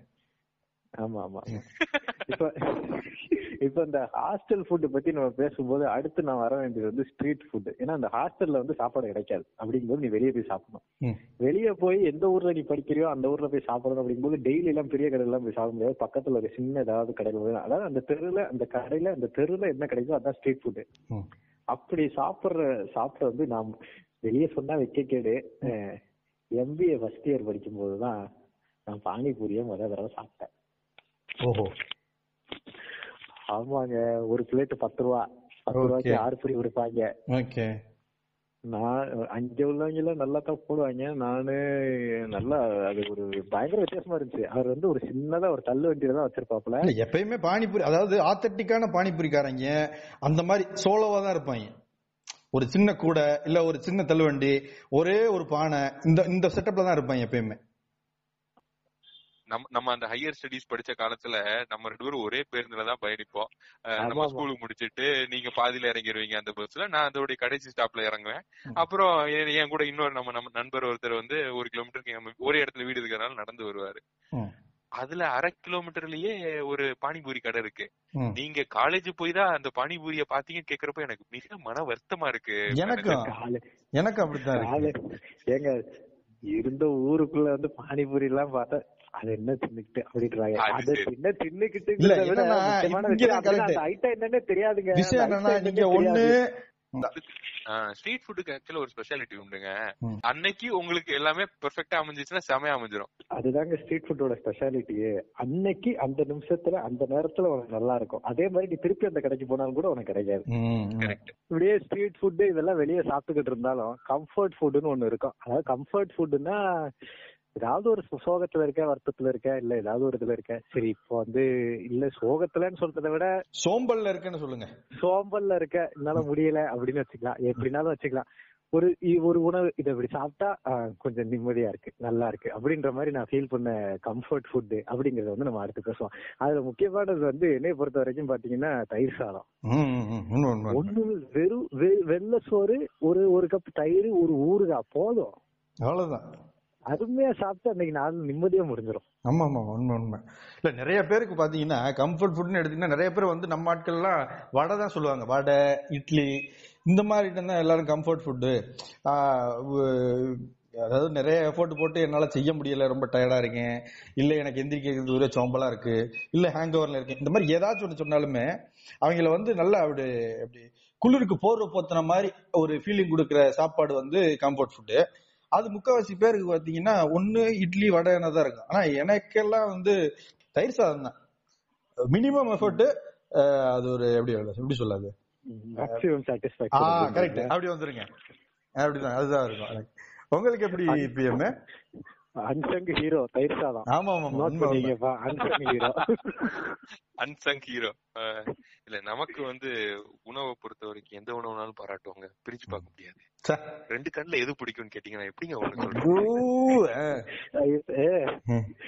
ஆஹ், நீங்க கம்ஃபர்ட் ஃபுட்னு சொல்றப்போ நம்மளுடைய தேவைய புரிஞ்சுக்கிட்டு கிடைக்கிற உணவை கொண்டாடுற ஆள். பொதுவா நிறைய பேர். அதுல நானும் ஒருத்தன். தலைநகர ரொம்ப கொடூரமா தாக்குன ஒரு ஃபிளட் நீங்க ஞாபகம் இருக்கும் உங்களுக்கு? ரெண்டாயிரத்தி பதினஞ்சு இப்ப அடிக்கடி வந்து போகுது. பட் ஆனா ரெண்டாயிரத்தி பதினஞ்சு வந்து அதுல வந்து ஒரு பிளாக் ஹிட் பட ஸ்டைல்ல சொல்லணும்னா. அப்படி ஒரு பிளட்ல சம்பவம் இடத்துல கரெக்டா மாட்டிக்கிட்டோம் நாங்க. சுத்தி பூரா தண்ணி வீட்டுக்குள்ள தண்ணி கிடையாது. வெளிய எங்கேயும் போக முடியாது. மூணு நாள் கரண்ட் கிடையாது. மொட்டை மாடிக்கு போயிட்டு யாராவது உணவு பொட்டலம் போட மாட்டாங்களான்னு ரெண்டாவது நாள் தான் மேல பாத்துட்டு தான் இருந்தோம். அப்படி ஒரு சூழ்நிலையில நம்ம பக்கத்து கடையில கிடைச்ச பிஸ்கட் பாக்கெட் அத. கொஞ்சம் கொஞ்சமா பிரிச்சு பிரிச்சு ஒரு ரெண்டரை ஒன்றரை நாள் சாப்பிட்டோம். எத்தனை பேர் நாலு பேர். ஆனா ரெண்டாவது நாள் ஒன்றரை ஒன்றரை நாளுக்கு அப்புறமே ஓரளவுக்கு இதாயிடுச்சுன்னு வச்சுக்கோங்களேன். அந்த முதல் அதான் அந்த கொரோனாவுடைய ஃபர்ஸ்ட் கொரோனா பேஸ்ல நம்ம எல்லாருமே ஒரு ஒரு பீதியில இருந்தோம். அந்த அளவுக்கு பயம் தான் அந்த பயம் தான் வந்து எங்களுக்கு ஃபிளட் அப்பவும் முதல்ல இருந்துச்சு. அந்த ஒன்றரை நாள் தாண்டினதுக்கு அப்புறமே மழை நின்றுச்சு ஃபிளட் அப்படியே லைட்டா இதாச்சு அப்படியே சுச்சுவேஷன் நம்ம கண்ட்ரோல் வந்துச்சுங்கிற மாதிரி ஆயிடுச்சு. பட் அப்போ நம்ம சாப்பிட்ட அந்த பிஸ்கட் வந்து நம்மளால மறக்கவே முடியாது. ஏன்னா நம்ம அப்ப வந்து பேச்சுலர் வாழ்க்கையில இருந்தோம். எலக்ட்ரிக் ஸ்டவ் மட்டும்தான். நம்ம ஒரு பெரிய செஃப் லெவலுக்கு குக்கிங்லாம் தெரியாது. இன்ஃபேக்ட் குக்கிங்கே தெரியாது. அப்படி இருக்கிறப்போ வந்து கரண்ட் கிடையாதனால உங்களுக்கு ஸ்டவ்வும் கிடையாது. டீ அப்படி அதோடைய அத்தியாவசிய தேவை என்னங்கிறது புரிஞ்சுது. உணவு அதோடைய அத்தியாவசிய தேவை. போயிட்டீங்க, ஃபர்ஸ்ட் இன்வென்ஷன் ஆஃப் மேன்கைண்ட் இப்பதான் அவர் வந்து அப்ரிஷியேட் பண்றாரு டீ. அப்படிங்கிறது எவ்வளவு முக்கியம் ஆமா. இல்ல உண்மையிலேயேங்க அன்னை- அப்ப வரைக்கும் உங்களுக்கு தெரியாது இல்ல. Gas and gas stove how important to house அப்படிங்கிறது வந்து அப்ப வரைக்கும் தெரியாது அதான் ரொம்ப பிரிமிட்டிவா நம்மள யோசிக்க வச்சிருங்க அந்த அந்த. சுச்சுவேஷன்ல இல்ல இல்ல அதாவது சாப்பிட மட்டுமே சமயக்கட்டுக்கு போய்கிட்டு இருந்தவன் திடீர்னு சமயக்கட்டுல என்ன இருக்கு அப்படின்னு பாக்கும்போது இப்படித்தான் பீதி ஆகும். Correct correct correct correct correct correct அது சரி. சோ அந்த மாதிரி அந்த உணவு வந்து நம்மளால மறக்க முடியாத ஒரு கம்ஃபர்ட் அந்த டைம்ல அது இல்லன்னு வைங்க. ஆ. ஓகையாரேதான் ஐயோ கஷ்டம்தான். ஆ? இல்ல இப்ப இவர் வந்து இந்த டூ தௌசண்ட் பிப்டீன் வெள்ளம் அடுப்பு இருக்கு ஆனா நெருப்பு இல்ல அப்படி எல்லாம் பேசி இருந்தாப்புல ம். இது இந்த டிரான்சிஷன் அதாவது இந்த ஹோம் ஃபுட் வந்து அண்டர் அப்ரிசியேட்டட் காலேஜ் ஹாஸ்டல் போனதுக்கு அப்புறம் வீட்டு சாப்பாடு எப்படி இருக்கு அப்படின்னு நினைக்கிற நம்ம. வேலைக்கு போனதுக்கு அப்புறம் தனியா தங்குவோம் பேச்சுலர் ரூம்ல எல்லாம் தங்குவோம் அப்படிங்கும்போது வந்து உங்களால டெய்லி எல்லாம் வெளியே சாப்பிட முடியாது கட்டுப்படி ஆகாது. அந்த நேரத்துல ஒரு கட்டத்துல சார் நம்மளே சமைச்சிடலாம் அப்படின்னு யோசிப்போம் ஆனா அப்பதான் நம்மளுக்கு ரியலைஸ் ஆகும் நம்மளுக்கு சமைக்க தெரியாது அப்படின்னு. குக்கிங்ன்றது ஒரு பயங்கரமான லைஃப் ஸ்கில்ல வந்து நீங்க ஹெட் ஃபர்ஸ்ட் அப்பதான் நீங்க ஃபேஸ் பண்ண போறீங்க? என்ன நம்ம டயத்துல. இல்ல என்னைய பொறுத்த வரைக்கும் ஆமா. அந்த லைஃப் ஸ்கில்ல நான் டிஃபைன் பண்ணிடுறேன். அதாவது லைஃப் ஸ்கில்னா உன்னோட வாழ்க்கைக்கு தேவையான முக்கியமான விஷயங்கள்ல ஒண்ணு. இப்போ கரண்ட் என்ன பொறுத்த வரைக்கும் லைஃப் ஸ்கில்ஸ்ல நான் முக்கியம் அப்படின்னு கன்சிடர் பண்றது வந்து ஒண்ணு டிரைவிங் கண்டிப்பா உனக்கு வண்டி ஓட்ட தெரிஞ்சிருக்கணும். ஏன்னா இந்த. காலகட்டத்துக்கு அது ரொம்ப அவசியம். கண்டிப்பா இன்னொன்னு வந்து ஸ்விம்மிங் ஆமா. கண்டிப்பா உனக்கு நீச்சல் தெரிஞ்சிருக்கணும். உடனே இப்ப பிஎம் யோசிச்சு பாரு நல்ல வேளை ரெண்டாயிரத்தி பதினஞ்சுல ஒரு லைஃப் ஸ்கில்லோட நின்னு போச்சு. இல்ல நான் இப்ப அதான் நினைச்சேன். நீங்க சொன்னாலும் சொல்லாட்டி உண்மையிலேயே போற போக்க பார்த்தா உண்மையிலேயே நீச்சல் எல்லாம் தெரிஞ்சுதான் இருக்கணும் போல. அது என்ன சொல்றது? தலைநகர்ல இருக்கணும்னா கண்டிப்பா தெரிஞ்சே இருக்கணும் இல்ல ஏன் சொல்றேன்னா அது எப்ப வேணாலும் கை கொடுக்குங்க சொல்ல முடியாது என்ன நடக்கும் அப்படின்னு இல்ல, நீங்க வந்து ஜாலியா டூர். போலாம். அதே மாதிரி வண்டி ஓட்டுறது இதுங்கிற மாதிரி மூணாவது வந்து நான் சொல்றது வந்து டெக்னாலஜி அண்ட் கேஜெட்ஸ் அதாவது போனு எது என்ன எது எப்படி யூஸ் பண்ணணுங்கிறது வந்து உங்களுக்கு தெரிஞ்சுக்கணும். இந்த மூணு நான் லைஃப் ஸ்கில்லா கன்சிடர் பண்றேன் அப்படின்னா அதுல இது மூ இது மூணு போக ஃபர்ஸ்ட் அண்ட் ஃபார்மோஸ்டா நான் கன்சிடர் பண்றது வந்து குக்கிங் உடனே ச்சே இவருக்கு சமைக்கலாம் தெரியுமே அப்படின்னு நீங்க நினைச்சிருக்கீங்க நினைச்சிடக்கூடாது. எனக்கு தெரியாது. எனக்கு தெரியாது. அதனால நான் ரொம்ப கஷ்டப்படுறேன் அப்படின்னு நான் சொல்லிடுவேன். சோ இப்பதான் வந்து கொஞ்சம் ஒய்ஃப் கூட சேர்ந்து காய்கறி எல்லாம் நறுக்க கத்துக்கிட்டு இருந்திருக்கேன். அவ்வளவுதான் நம்மளுக்கு தெரியும். ஓரளவுக்கு அடுப்பு பத்த வச்சோம்னா ஒரு மூணு மணி நேரத்துல நல்ல சாப்பாடு பண்ணிடலாம். அது ஃபாஸ்டா பண்றதெல்லாம் போக போக தான் வரும் போல. எல்லாம் ஸ்கில்ன்ட்டோம்ல அப்புறம் எப்படி டயம் ஆகாத அக்கர் பண்ண முடியும்? ஆமா ஆமா. Skill is something you make it you make it perfect through practice. அப்படின்னு சொல்லிக்கலாமா? நிறைய பிராக்டிஸ் பண்ண பண்ணதான் உங்களுக்கு வரும். இல்ல இந்த குக்கிங்கிறது வந்து ஒரு லைஃப் ஸ்கில் ரொம்ப முக்கியங்கிறதெல்லாம் நம்ம தெரிஞ்சுக்கிட்டது வந்து வேலைக்கு போகும்போது தாங்க. வேலைக்கு போனதுக்கு அப்புறம் என்னடா நல்ல சாப்பாடே கிடைக்க மாட்டேங்குது. ஒரு நல்ல சாம்பார் கூட கிடைக்க மாட்டேங்குது. அட சாம்பார் விடுங்க ஈஸியா வச்சிடலாம் அப்படின்னாரு பிஎம் ரசம். ரசம் கூட கிடைக்க மாட்டேங்குது. ஆனா ஒரு நாள் ஒரு ரசம் வைக்க கூட வைக்கலையே அப்படின்னு நினைக்கும் கொஞ்சம் ஃபீல் ஆகுது. இல்ல, நீங்க ரொம்ப டீப்லி பர்சனலா போனாலும் கரெக்டா இருக்கு அது. ஆமா. என்னன்னா குக்கிங் வந்து ஒரு லீனியர் ஆக்ஷன் கிடையாது. அது ஒரு காம்ப்ளெக்ஸ் ஆக்ஷன் பாத்துக்கங்க அதுக்கு ஒரு மல்டி டாஸ்கிங் எஃபர்ட் எப்பயுமே நம்மளுக்கு தேவைப்படும். நீங்க தோசை சுட- ஆமாங்க. ஆ, அது அதுதான் இப்ப ஏன் சைக்காலஜிக்கலா நீங்க அழுகுனீங்கன்னா இவங்க லீனியரா பண்ற எந்த விஷயமா இருந்தாலும் சீக்கிரம் பண்ணிடுவாங்க. காம்ப்ளெக்ஸா மல்டி டாஸ்க் பண்றதுல கொஞ்சம் நம்மளால கொஞ்சம் லேக் அடிக்க தான் செய்வாங்க. தோசை ஊத்துறதுன்னா தோசை ஊத்திட்டு மட்டும் இருக்க கூடாது. பக்கத்துல சட்னி வைக்கணும் மிக்சியில் அடிக்கணும் தாளிச்சு ஊத்தணும். இது ஏதாச்சும் பண்ணணும் சைடு பை சைடு ஆனா தோசை ஊத்துறதுனா கரண்டி எடுங்க. சட்டியில விடுங்க. வட்டமா தோசை சுடுங்க. எண்ணெய் ஊத்துங்க. இந்த மாதிரி லீனியர் ஆக்ஷன் தான் போகும். பக்கத்துல சட்னினா அது திரும்ப ஒவ்வொரு தடவையும் செய்ய முடியாது இது. இது வந்து ஒரு சிம்பிளான எக்ஸாம்பிளுக்கு சொல்றேன் அது. இது சிம்பிளா இல்ல இல்ல. இதெல்லாம் வந்து நம்மளுக்கு வந்து சின்ன வயசுல என்னமா இன்னைக்கு இதை நீ வச்சிருக்க?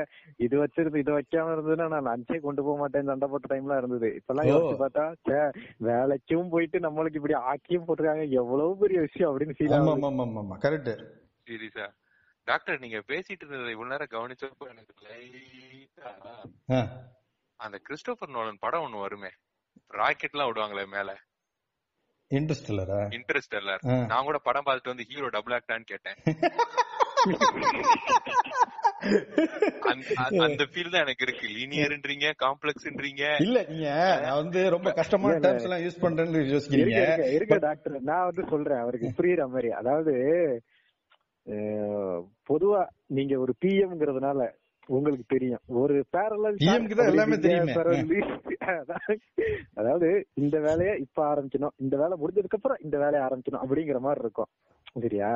ஆனா சமையல்ல அப்படி இருக்காது. நீங்க வந்து ஒரு சட்னி வைக்கணும் அப்படின்னா அதுல தேங்காய் உடைக்கணும் தேங்காய் துரு தேங்காய் க- துருவி எடுக்கணும் மிக்சியில போடணும் அதே சமயம் இன்னொரு சைடு மிளகாய் கழுகணும் அதே மாதிரி உப்பு எடுத்து வைக்கணும். இந்த மாதிரி பல பல ஆக்டிவிட்டிஸ் இருக்கும். இதை எந்த ஆர்டர்ல செய்யணும் அப்படிங்கறது வந்து உங்களுக்கு எப்ப வரும்னா நிறைய தடவை செஞ்சாதான் வரும். இல்லன்னா ஒரு பக்கம் தோசை கருகிக்கிட்டு. இருக்கும் இன்னொரு பக்கம் தேங்காய்ல இருந்து தண்ணி ஒழுகிட்டு இருக்கும். உங்களுக்கு என்ன நடக்குதுன்னே தெரியாது.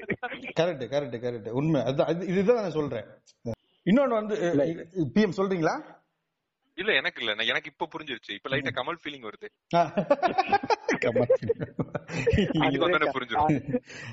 ஒரு ஒரு வாரம் கழிச்சு சொல்லுவாரு. அன்றே கணித்தார் கமலஹாசன் டாக்டர் வந்து இப்படி இப்படி பேசுறாருன்னா அவருக்கு சமைக்க தெரியுங்க. அவரு சமைப்பாரு. அதனால போன எபிசோட்ல பொண்ணு தேடுறாரு கேட்டுறீங்க பொண்ணு இருந்துன்னா சொல்லுங்க. எபிசோட் டிஸ்கிரிப்ஷன்ல பொண்ணு எப்படி வேணுங்கிறதையும் போட்டுருங்க டாக்டர். ரொம்ப சந்தோஷங்க. ரொம்ப சந்தோஷம். சரி என்னன்னா இப்ப குக்கிங் வந்து என்- என்னால ஓரளவு நான் சமைச்சிருவேன்னு வச்சுக்கோமே. எல்லா எல்லா ஐட்டமும் ஓரளவு தெரியும். இப்ப ஏன் வந்து குக்கிங்ன்ற லைஃப் ஸ்கில்லு ஒரு ஜென்டருக்கு வந்து நெக்லெக்ட் ஆயிட்டே வந்திருக்கு அப்படின்றத வந்து கொஞ்சம் டீப்பாவே பார்க்கணும். இது வந்து ரொம்ப டீப்லி என்ரூட்டடு இது ஐடியா என்னன்னா இன்கிரீனான ஐடியா என்னன்னா கிச்சன்றது வந்து பசங்களுக்குள்ளன இடம் கிடையாது. அங்க போய் என்ன சமைக்கட்டுல பைய பசங்க பையனுக்கு என்ன வேலை? இதுதான் வந்து காமனான டைலாக்கே அப்படி வந்து ஒரு இடத்துல ஒரு வீட்டுக்குள்ள ஒரு இடத்த மட்டும் நீங்க நெக்லெக்ட் ஆகி வளர்ந்து வளர்ந்து வளர்ந்து வெளியே போறப்ப தான் அந்த இடத்தோட இம்பார்ட்டன்ஸே உங்களுக்கு தெரிய வருது. அப்படி தெரியறப்ப நீங்க கத்துக்கிற ஃபேஸ்ல இருக்க மாட்டீங்க. ஏதோ ஒண்ணு கிடைக்கிறத இது நம்ம செய்யறதா சாப்பாடு அப்படின்ற ரேஞ்சில போயிருவீங்க. இந்த இந்த ஸ்கில்ல வந்து சின்ன வயசுல இருந்தே கொண்டு வரணும். இ- என்னன்னா இதுல ஒரு முக்கியமான பாயிண்ட் என்னன்னா நீங்களே கிச்சனுக்கு போ இப்ப எங்க வீட்டுல எடுத்துக்கிட்டீங்கன்னு வச்சுங்களேன் நானே கிச்சனுக்கு போயிட்டு கொஞ்சம் கொஞ்சமா எல்லாத்தையும் சமைக்கிறேன் செய்ய- ஆரம்பிக்கிறேன்னு வச்சுங்களேன். அது என்னன்னா எங்க வீட்டுல இருக்க யார் விரும்புறாங்க விரும்பலான்றது ரெண்டாவது விஷயம். எங்க வீட்டுல இருக்க பொம்பளையாட்களே அதை விரும்ப மாட்டாங்க. அதுதான் முக்கியம். ஏன்னா அது வந்து அவங்களோட பர்சனல் ஸ்பேஸ் அதை இவன் ஒருத்தன் வந்து இன்வைட் பண்றான் அப்படின்றதுல அவங்க ஒரு ஃபீல் பண்றாங்க அதை. அதுக்கு முக்கியமான காரணம் நம்ம போய் சமைக்கிறதோட நிக்க மாட்டோம்ல. இது சரியில்லை அது சரியில்லை அது ஏன் இருக்கு இல்ல அதுதான். நம்ம எதுவுமே சொல்லலைனாலுமே நீங்க நீங்க அது ரெண்டாவது பட்சம் வச்சுங்க. நீங்க எதுவுமே சொல்லல. நீங்க ஒரு எஃபோர்ட் போட்டு எடுத்து உள்ள போறீங்கனாலுமே இல்ல இல்ல. இது ஏன் டெரிட்டரி இதுக்கு நீ உள்ள வர்றதுல அது ஒரு இன்வெஸ்டன் மாதிரி அவங்க ஃபீல் பண்றாங்க. பட் அப்படி கிடையாது. இப்போ இது- வந்து முந்தின ஜெனரேஷன் வரைக்கும் இருக்குன்னு வச்சுங்களேன். இப்பெல்லாம் வந்து ஈக்குவல் ஷேர் தான். நீங்க போய் பண்ணி தான் ஆகணும் தட்டி கழுவுறதையே வந்து மிகப்பெரிய விஷயமா பாத்துக்கிட்டு இருந்தது தான் எங்க வீட்டு ஆளுகள் எல்லாருமே. எங்க வீட்டுல நாங்க மூணு பேர் இருக்கோம். மூணு பேருமே பயங்கர எல்லா வேலையும் செஞ்சுக்கிடுவோம். சமைச்சுக்குவோம். துணியை துவைச்சுக்குவோம். தட்டை கழுவிக்குவோம். அவங்க அவங்க வேலையை பார்த்துட்டு போயிருவோம். அட ஊருக்கு போனோம்னா சாப்பிட்ட தட்டை எடுத்து கழுவ போனோம்னா சண்டைக்கு வருவாங்க நம்ம கூட. எதுக்கு நீங்க போய் தட்டு தட்டை போய் எடுக்கிற? ஐயோ சாப்பிட்ட இலைய தட்டுற ஐயோ. இப்படி புடிங்க புடிங்கன்றாங்க இல்ல இல்ல. எனக்கு அப்படிதாங்க. இங்க நான் எல்லாம் பண்ணிக்கிட்டு இருப்பேன். நாங்க ரெண்டு பேர் தான் இருக்கோம்னு சொல்லிட்டு நாங்க எல்லாம் பண்ணிட்டு இருப்போம். ஊருக்கு போயிட்டோம்னா அவ்வளவுதான். ஆம்பளை புள்ள இலைய டச் பண்ணலாமா? ஷூ அப்படின்றாங்க கேட்டா நான் நம்மள வந்து ரொம்ப வித்தியாசமா பாப்பாங்க என்ன இவன் இப்படி எல்லாம் பண்ணிட்டு இருக்கான்ற மாதிரி பாப்பாங்க கரெக்ட் அது எப்படி இருக்குன்னு தெரியுமா எங்க வீட்டுல போன வச்சுக்கீங்க. பாரு இவன் வந்து தட்டுக்கிட்டு எல்லாம் எடுத்துக்கிட்டு இருக்கான். பயங்கரமா ஏதோ பண்ணிட்டு இருக்கானேன்ற மாதிரி யோசிப்பேன். அதாவது உங்க நீங்க எவ்வளவு முற்போக்க வந்து தூ- நீங்க எவ்வளவு முற்போக்கான ஆள ஆளுன்றத எங்க வச்சிருவாங்கன்னா நீ தட்டு கழுவுல கொண்டு வச்சிருவாங்க. தட்டு கழுவுறது இலை எடுக்கிறது இதெல்லாம் பண்ணிட்டாப்லன்னா அவரே எல்லாத்தையும் பண்றாப்ல பாரு. இந்த மாதிரி பேசிக்கிட்டு இருப்பான். ஏய் அவன் தட்டு அவன் எடுக்கிறது என்னடா பிரச்சனை உங்களுக்கு? இது என்னன்னே எனக்கு தெரியாது. இல்லங்க இல்ல இது- இதுதான் இதுதான் வந்து நம்மள காட்டுது நம்ம எவ்வளவு பேக்வர்டா இருக்கோம் அப்படின்றதுல. ஒரு தட்டை எடுக்கிறதுல உனக்கு புரட்சி தெரியுதுன்னா நீ என்ன லெவல்ல இருக்குன்னு கொஞ்சம் யோசிச்சு. நம்ம வீட்ல அது ரொம்ப சாதாரணமா இவெண்டா இருக்கு. இத நீங்க வெளிய போய் யோசிச்சு பாக்குறப்ப தான் ஐயோ என்னடா இப்படி இருக்கீங்கன்ற மாதிரி இருக்கும். எங்க. வீட்ல எங்க வீட்ல நான் இப்படிதான் நிறைய புரட்சி பேசுவேன். என்னை. பத்தி அடிக்கடி எங்க- வீட்ல சொல்ற ஒரே டைலாக் தான். பேச்சு என்னவோ பெரியார் மாதிரி தான் இருக்கு. ஜெயில வரப்பதான் பல்ல இழுத்துறீங்க அப்படின்றவாங்க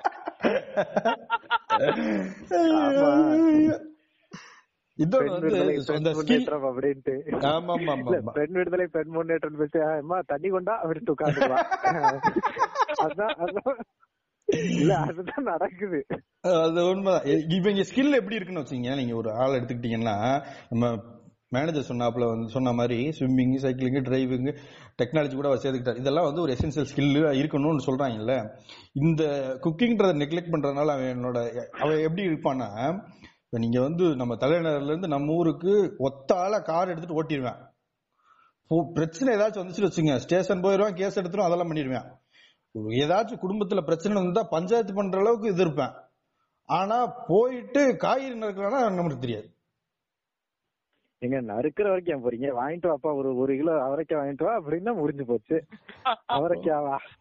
அவரைக்காய் அவரைக்காய்? தட்டையா இருக்குமான்னு கேட்டுருவானோ? அந்த அளவுக்கு மோசம் இல்லைனாலும் வாங்கிட்டு வந்துருவான்னு வைங்களேன்.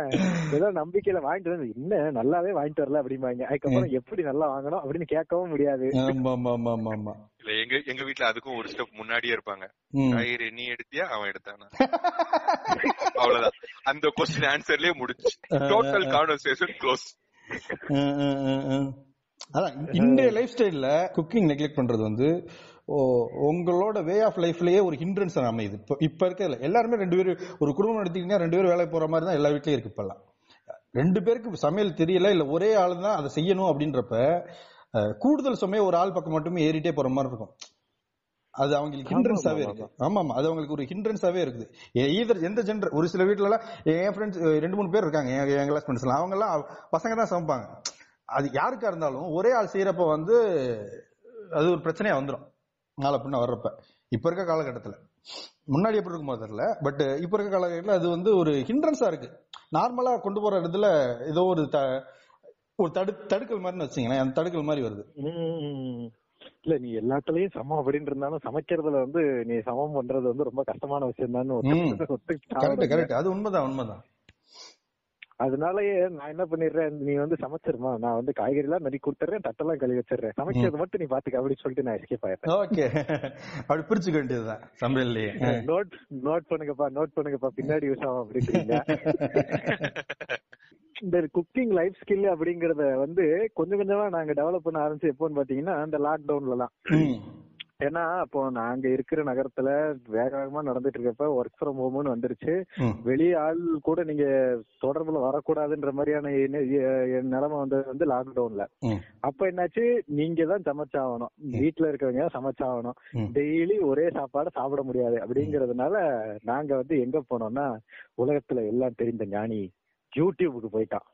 அங்கதான் ரெசிபி பார்த்து சமைக்க ஆரம்பிச்சது வந்து இந்த லாக்டவுன் பீரியட்ல தான். நிறைய விதவிதமா சமைச்சோன்னு வைங்க. அதுல வந்து இந்த யூடியூப் வந்து இந்த சமையல்ல ஒரு ஈடுபாடு கொண்டு வந்தது வந்து ரொம்ப முக்கியமான விஷயம் ஏன்னு சொல்றேன் ஆரம்பத்திலே நான் சொல்லிட்டேன் சால்னா கிடைக்கல சால்னா கிடைக்கலன்ட்டு. கஷ்டப்பட்டு யூடியூப்ல தேடி ஒரு சால்னா ரெசிபி எடுத்து. சால்னா வச்சு ஒரு நாள் சாப்பிட்டேங்க. அப்பா அப்பா என்னமா இருந்துச்சு என்னமா சால்னா உண்மையிலேயே உண்மையிலேயே சால்னாவான்னு கூட எனக்கு தெரியாது பட் இருந்தாலும் நம்ம பண்ணி ஒண்ணு நல்லா வந்திருக்கு. அப்படிங்கறதுல ஒரு சாப்பாடு. ஒரு ஒரு சாட்டிஸ்பாக்சன் இருந்தது தெரியுமா நம்ம செஞ்சு வர்றப்ப. அது ஒரு தனி டேஸ்டா வந்துரும். The producer always values his output so much. Correct correct ஆமா கரெக்ட் பாபா பட் இருந்தாலும் நல்லா இருந்துச்சுங்க நல்ல ரெசிபி ம். ரொம்ப நாள் கழிச்சு சால்னா சாப்பிட்ட திருப்தி இருந்தது. சும்மா சொல்லக்கூடாது. இல்ல அது நீங்க யூடியூப் வீடியோ பேசுறப்போ எனக்கு ஒண்ணு ஞாபகம் வருது. குடும்பமா உட்காந்து யூடியூப் யூடியூப்லயோ இல்ல யூடியூப்லயோ வச்சுப்போமே ஏதாவது நம்ம வீடியோ கன்சியூம் பண்றப்போ நம்ம எல்லாருக்குமே சாட்டிஸ்ஃபை ஆகிற ஒரு விஷயம் அப்படின்னா ஃபுட் ரிவ்யூஸ் அதாவது வித்தவுட் ஏஜ். அதாவது ஒரு இருபது வயசு பையனும் ஒரு நாற்பது வயசு ஆளும் ஒரு. அறுபது வயசு அம்மாவும். எல்லாரும் உட்காந்து பார்க்கக்கூடிய எல்லாருக்கும் பிடிக்கக்கூடிய ஒரு கண்டென்ட் வந்து ஃபுட் ரிவ்யூஸ் அதுலயும் யூடியூப்ல வந்து அந்த ஃபுட் ரிவ்யூ வந்து ஃபுல்லா ஓபன் ஆனது இப்ப அந்த ரீஜனல் ஃபுட் ப்ரோமோட் பண்றது அந்த வில்லேஜ் குக்கிங் சேனல் மாதிரி நல்ல கிராண்டியரா குக் பண்றது. ஏன்னா அதெல்லாம் வந்து நம்ம காலம் தொட்டு நம்மளுடைய கோயில் கொடைகள்ல நடக்கிற விஷயம் தான் அதை நம்ம இப்ப பார்க்க முடியறது இல்ல லைவா. ஏன்னா அங்கேயே ஹோட்டல் ஆர்டர் பண்ணிடுறாங்க. அதெல்லாம் அந்த மாதிரி நிறைய அழகழகான யூடியூப் சேனல்ஸ் வந்து ஃபுட் ஃபுட் லவர்ஸ் அந்த. இன்ஸ்டாகிராம்ல ஹேஷ்டாக் ஹேஷ்டாக்கா போடுவாங்க அந்த மாதிரி ஃபுடி ஃபுடி நிறைய இருக்கு. ஆக்சுவலா சில இதை சொல்ல முடியாதீங்க அந்த மாதிரி நிறைய அந்த மாதிரி நிறைய யூடியூப் சேனல்ஸ் வந்து ஒரு நல்ல விஷயம். எங்க ஃபுட் ரிவ்யூ வச்சு ஒரு கம்பெனியே உருவாயிருக்கு தெரியுமா. ஸ்டாக் எக்ஸ்சேஞ்ச் எல்லாம் லிஸ்ட் பண்ணிருக்காங்க. ஜொமேட்டோ அவங்க ஆரம்பிச்சதே ஃபுட் ரிவ்யூல தான். இந்த கடையில நல்லா இருக்கும் அந்த கடையில நல்லா இருக்கும். இல்ல நான்லாம் வெளியூர் போனப்ப அதெல்லாம் ரொம்ப யூஸ் பண்ணிருக்கேன். இந்த. இந்த ஊர்ல இந்த சாப்பாடு இந்த கடையில நல்லா இருக்குமா? சரி ஓகே அப்படின்னு போய் ஆமா. பார்த்து வந்துடலாம் ஓ. டெல்லிலாம் டெல்லி போனப்ப அந்த ஆப்ல வந்து ஹிடன் ஜெம்ஸ்னு ஒரு கேட்டகரி இருந்ததுங்க. ஆமா. சரியா? நான் அதுல லக்கிலி நான் தங்கியிருந்த இடத்து பக்கத்துலயே ஒரு கடை இருந்துச்சு. அதுல உள்ள கடையில. ரோல் கொடுத்து அங்க வந்து ரோல் தான் ஃபேமஸ் ரோல்னா என்னன்னா இந்த ஒரு பரோட்டால இல்ல வந்து. நடுவுல. மெக்சிகன் ரேஞ்சுக்கு போயிட்டாரு பாருங்க. நம்ம. இங்க ரோல்னு பேசிக்கிட்டு இருக்கோம். அவர் மெக்சிகோ ரேஞ்சுக்கு போயிட்டு ரேப் அப்படின்னு ரோல் கடை இருந்துச்சு. சரியா? அங்க போய் அதுல அங்க வந்து நீங்க வந்து எக் ரோல் கேள்விப்படுறீங்களா சிக்கன் ரோல் கேள்விப்படுறீங்களா. அங்க மட்டன் ரோல் கொடுத்தாங்க. சாதாரண பரோட்டா இல்ல. நம்ம ஊர்ல சின்னதா போடுறாங்கல்ல பரோட்டா. அதே இது நல்ல பெரிய சைஸ்ல பெரிய பெரிய பரோட்டால. நல்ல ஃபுல்லா பட்டரை தடவி நடுவுல அப்படி மட்டன் வச்சு வெங்காயம் வெங்காயம் அதுக்கப்புறம் தக்காளி எல்லாம் வச்சு நல்லா நீட்டா ரோல் பண்ணி அதுக்கு மேல அப்படி ஒரு சின்னதா ஒரு பட்டர் அப்படி வைக்கிறது அது வந்து அந்த சூட்ல அப்படியே இலகிட்டே இருக்கான். நீங்க சாப்பிட பயங்கரமா பண்ணி கொடுத்தாங்க. ஒரு பஞ்சாப் பஞ்சாப்காரர் கடை அருமையா இருந்துச்சு. ஹிடன் ஜெம்ஸ் மாதிரி ஏரியாலாம் நம்ம அந்த ஊருக்காரனா இல்லன்னா நம்மளுக்கு தெரியாது. ஆனா இந்த மாதிரி ஒன்னு ரெண்டு ரிவ்யூவர்ஸ் மூலமா நம்மளுக்கு தெரியும். ராகுல் காந்தி வில்லேஜ் ஃபுட் ஃபேக்டரிக்கு வந்திருக்காருன்னா பாருங்க அவரும் பார்த்தானே வந்திருக்காப்ல அவங்க ரீச் அப்படி. அவங்கள இன்ஸ்பயர் ஆகி நம்ம ஒரு எபிசோடுக்கே பேர் வச்சிருக்கோமேங்க மஞ்சள் அப்படின்னு. ஆமா ஆமா ஆமா. கரெக்ட் இல்ல நீங்க அந்த ஜொமேட்டோ மேட்டர் சொன்ன ஞாபகம் வருது. நாலு பேர் உன்னைய பத்தி நல்லா சொல்லணும்டா. அப்பதானே நாளை பின்ன உனக்குன்னு ஒரு மதிப்பு மரியாதை இருக்கும் அப்படின்னு நம்ம வீடுகள்ல ஜெனரலா சொல்ற ஒரு விஷயம் ஒரு ஒரு கம்பெனியா உருவாகி அந்த கம்பெனி இப்ப லிஸ்ட் ஆகி அது எங்கேயோ அதுதாங்க ஃபுட் அதாவது பப்ளிக் ஒப்பீனியன் மேட்டர்ஸ் அவ்வளவுதான். Correct correct. நான் நீங்க இந்த- இந்த ரிவ்யூ சேனல் சொல்றீங்கல்ல நான் வந்து பார்த்தது வந்து இந்த சமையல் சேனலே குக்கிங் சேனலே வந்து லாக்டவுன்ல எக்ஸ்போனன்சியலா மல்டிப்ளை ஆனது. எப்ப எப்படி பார்த்திருந்தாலும் அந்த குக்கிங் சேனல் இருந்து ஒவ்வொரு பீரியட் ஆஃப் டயத்துல அதுவே வளர்ந்துருக்கும். எப்படி பார்த்தாலும் வந்திருக்கும்னு வச்சுக்கோமே அதுக்கு அதுக்குன்னு ஒரு மார்க்கெட் இருந்துச்சு அது வந்திருக்கும். ஆனா வந்து இந்த லாக்டவுன் வந்து அது பயங்கரமா ஃபெசிலிட்டேட் பண்ணிருச்சு வித்தியாசம் என்னன்னா அந்த டைம் வரைக்கும் லாக்டவுன் பீரியட் வரைக்குமே ஒரு செக்டர் ஆஃப் பீப்புள் பண்ற குக்கிங் தான் வந்து டாமினண்டா இருந்தது. நீங்க போய் எடுத்தீங்கன்னா. பட் இந்த மாதிரி வில்லேஜ் குக்கிங் சேனல் மாதிரி ஒரு சேனல் எல்லாம் வந்ததுக்கு அப்புறம் தான் அது அப்படி எப்படி சொல்றது தீ வச்ச மாதிரி பார்க்க ஆரம்பிச்சு ஓ இதுக்கு ஒரு மார்க்கெட் இருக்கு. இல்ல இல்ல அது தீ வச்ச மாதிரி பார்க்க ஆரம்பிச்சதுங்கிறத விட இது வரைக்கும் நம்ம பார்க்காத ஆட்கள்லாம் சமைச்சு நம்ம அதுல பாத்திருக்கோம் கரெக்ட் நார்த் இல்ல இது மாதிரி வரைக்கும் இப்படி சமைப்பாங்களா அப்படின்ற மாதிரியான ஐட்டங்கள் நம்ம பாத்திருக்கோம் நம்ம வீட்ல சமைக்கிற மாதிரியே ஒரு ஒரு ஆட்கள் அதாவது ஃபார்ம் டு டேபிள்ன்ற கான்செப்ட எப்படி நம்ம நம்ம எவ்வளவு நாளா பண்ணிட்டு வந்திருக்கோம் இல்லையா? அதை அப்படியே டிவில காட்டுறப்ப உங்களுக்கு அது பயங்கரமா ரீச் ஆயிருச்சு. ஆஹ் உண்மைங்க. இல்ல இதுக்கு முன்னாடி எல்லாம் நீங்க குக்கிங் ஷோ குக்கிங் வீடியோ எதா இருந்தாலும் பார்த்தா ஏதாவது ஒரு பெரிய செஃப் தான் பண்ணிட்டு இருப்பாங்க கரெக்ட் திடீர்னு நம்மள மாதிரி ஒரு ஆளு அடுப்பு பக்கத்துல வந்து ஒரு பெரிய அவர் போய் வயல்ல போய் நண்டு பிடிச்சிட்டு இருக்காருன்றத பாக்குறப்ப எங்க ஊர்ல பிடிச்சது மாதிரி தான் ஞாபகம் வந்துட்டுல. அதே மாதிரி வெஜிடேரியன் ரெசிபிஸ் தான் வந்து பயங்கரமான வியூஸும் பயங்கரமான சப்ஸ்கிரைபர்ஸும் கொடுக்குன்றத வந்து அந்த சேனல் தான் வந்து உடச்சிருச்சு படக்குன்னு. அது வரைக்கும் நம்மளுக்கு தெரிஞ்ச சமைக்காரங்க எல்லாம் அப்படித்தானப்பா தெரிஞ்சிருக்கு. இல்ல நம்ம. அதான் சொல்றேன்ல நம்ம பாக்குறது அப்படிதான் இருந்தது நம்மளுக்கு கொடுக்கப்பட்டது அப்படிதான் இருந்துச்சு. இவங்க முக்காவாசி தமிழ் பழைய காலத்து இந்த குக்கிங் ஷோ எல்லாம் நீங்க பாத்துருந்தீங்கன்னு வச்சுக்கீங்களேன். இந்த வட்ட குழம்பு வைக்கிறது எப்படி நெய் கத்திரிக்காய் பண்றது எப்படி இப்படிதான் ரெசிபி நம்ம பாத்துருக்கோம். அப்போ ஒரு சேஞ்சா நான் பார்த்து வந்து தாமு அவர் மட்டும் வந்து இந்த. மண்பானையில வந்து வந்து சிக்கன் ஆமா, ஆமா, அவர். வந்து ஒரு சேஞ்ச் கொண்டு வந்தாரு. பட் அந்த இதெல்லாம் விட பயங்கரமான சேஞ்ச் இப்படி ஒரு ஆத்து பக்கத்துலயோ ஒரு வாச்சா பக்கத்துலயோ ஒரு அடுப்பு அட வச்சுக்கிட்டு பம்பு செட்ல போய் பாத்திரம் கழுவுறாங்கல்லங்க. அது பார்த்தோன்னே ஆஹான்ற மாதிரி ஆயிரும் நம்மளுக்கு. எங்க அம்மி இறக்கிறாங்கங்க. ஆ, அதெல்லாம். அது நாஸ்டாலஜியா கொண்டு வந்துட்டாங்க. உணவுகளின் அரசன் அசைவம். உங்களுக்கு பிடிக்குதோ இல்லையோ நீங்க ஒத்துக்கிறீங்களோ இல்லையோ அவ்வளவுதான் அவ்வளவுதான். அப்புறம் இந்த லாக்டவுன் குக்கிங் ஆரம்பிச்சு அப்படி இல்ல? லாக்டவுன் குக்கிங்ல வந்து ஆனா நம்ம ஆளுங்க பண்ண அலப்பறை இருக்குதே. அதெல்லாம் ஒரு பயங்கரமான அலப்பறை லாக்டவுன் டயத்துல. அது வரைக்கும் ஒரு கிச்சன் போகலன்னு வச்சுங்களேன் முத தடவை அப்பதான் சமைக்கிறாருன்னா மதியமே வந்து அப்டேட் வந்துரும். இன்னைக்கு நைட்டுக்கு வந்து சமையல் நம்மளோடது. இன்னைக்கு வந்து பயங்கரமா செய்ய போறோம். இப்படி பண்ண ஒரு வந்து ஒரு ஹைப்ப கிரியேட் பண்ணிட்டு இருப்பாப்ல சரி ரைட் ஏதோ பண்றேன் போல. சரி பண்ணட்டும் அப்படின்னு சொல்லிட்டு நம்மள விட்டுருவோம். இல்ல அந்த ஹைப் எங்க வாட்ஸ்அப்ல ஸ்டேட்டஸ் போடாமல அதான் அதான் வாட்ஸ்அப்ல தான் சொல்றேன். சிக்கன் வந்துருச்சு. மசாலா ரெடி நீங்க சிக்கன் கலவில் போறீங்க? நாம நான் நடந்த கதையை சொல்றேன் பாருங்க. இன்னைக்கு வந்து நைட்டு வந்து நம்ம கோட்டா. இன்னைக்கு ஒரு பிடி பிடிப்போம் அப்படின்ட்டு போடுறாப்புல மதியத்துக்கு ஸ்டேட்டஸ் ஓகே ரைட்டு மனுஷன் ஏதோ வெறித்தனம் பண்ண போறாப்புல அப்படின்னு சொல்லிட்டு நானும் உட்காந்துருந்தேன் பார்க்கட்டும். நம்ம நம்ம வேலையை பார்த்துட்டு இருக்கேன் அப்படியே மாதிரி ஒரு மதிய நேரம் நைட் நேரம் சாப்பிட்றப்ப அப்டேட்லாம் வந்துருச்சு. சரி என்னதான் மனுஷன் பண்ணியிருக்கான்னு பார்த்தா தோசை சுட்டிருக்காங்க. பக்கத்தில் இட்லி பொடி வச்சிருக்கேன். எண்ணெய் ஊற்றி பக்கத்தில் கொஞ்சோண்டு தேங்காய் சட்னி வச்சிருக்கேன். அது தேங்காய் சட்னி கூட இல்லை. அது வந்து ஒயிட் சட்னி. இன்றைய ஸ்பெஷல் அப்படின்னு போட்டு அப்டேட் கொடுத்தேன். எனக்கெல்லாம் வயிற்றுச்சலா போச்சு. எங்க அடுப்பு பக்கமே போகாதவனுக்கு தோசை சுட்டது எவ்வளவு பெரிய சாதனம் தெரியுமா. என்ன அவன் அந்த மாதிரி ஒரு அநியாயம் பண்ணிட்டு இருந்தான். இதெல்லாம் இது வந்து நான் சொல்றது இது வந்து எக்ஸப்ஷன் இல்ல. இதுதான் வந்து நாம்சே. இப்படித்தான் ஒவ்வொருத்தனும் ஒரே ஒரு டிஷ்ஷ போட்டு இன்னைக்கு வந்து இன்னைக்கு ஒரு பிடி பிடிச்சிட்டோம் அப்படின்னு சொல்லிட்டு ஏதாச்சும் ஒரு அப்டேட் ஏதாச்சும் ஒரு ஃபுட்டை போடுறது. இந்த மாதிரியே பண்ணிட்டு இருந்தாங்க. இந்த டயத்துல வந்து இதுக்கு அப்படியே ஆப்போசிட்டா பாத்தீங்கன்னா ஒரு போட்டோ இருந்தது நான் ஃபேஸ்புக்ல நீ பாத்தீங்கன்னா ஞாபகம் இல்ல ஒரு வயசான அம்மா அந்த அம்மா வந்து அந்த அம்மா மாஸ்க் போட்டுட்டு ஓட்டு மாஸ்க் போட்டு அந்த மாதிரி சமைச்சுக்கிட்டு இருந்துச்சு. சரியா? சமையல் வந்து அந்த அம்மா பண்ணிட்டு இருந்துச்சு. அதுக்கு டேக்லைன் போட்டிருந்தேன். இந்திய அம்மாக்கள் பாத்தீங்களா? எப்படி செய்யறாங்க அப்படின்னு சொல்லி போட்டிருந்தேன் கீழே கமெண்ட் பக்கம் உள்ள போனோம்னு வச்சுங்க ஆமா ஆமா ஆமா ஆமா. என்ன இருந்தாலும் நம்ம ஊர் அம்மா மாதிரி வருமா? நம்ம அம்மாக்கள் மாதிரி வருமா? அப்படின்னு ஒரே பெருமையா பேசிக்கிட்டே இருக்கிறாங்க.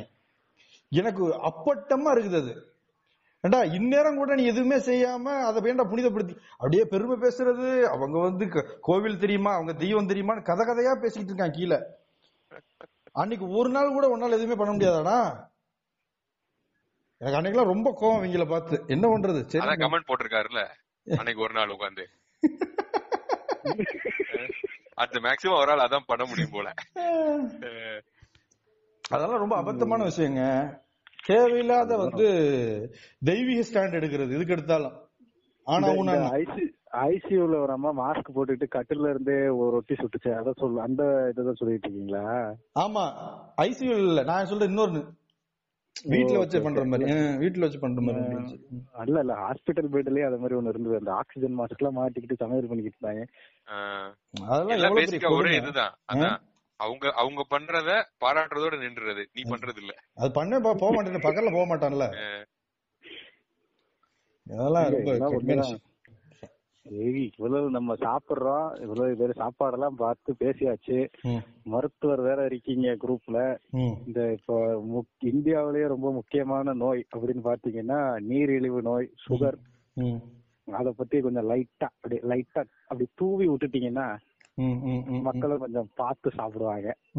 ஓகே. சரி ரைட் நான் வந்து பேசிக்கலி ஒரு விஷயத்தை அட்ரஸ் பண்ணிடுறேன். இப்ப இருக்கிற ஆட்களுக்கு வந்து ஒரு பயங்கர வெறுப்பு தரக்கூடிய விஷயமா இருக்கிறது அரிசி. பயங்கரமான ஸ்டிக்மா இருக்கு அரிசி மேல இப்பெல்லாம்.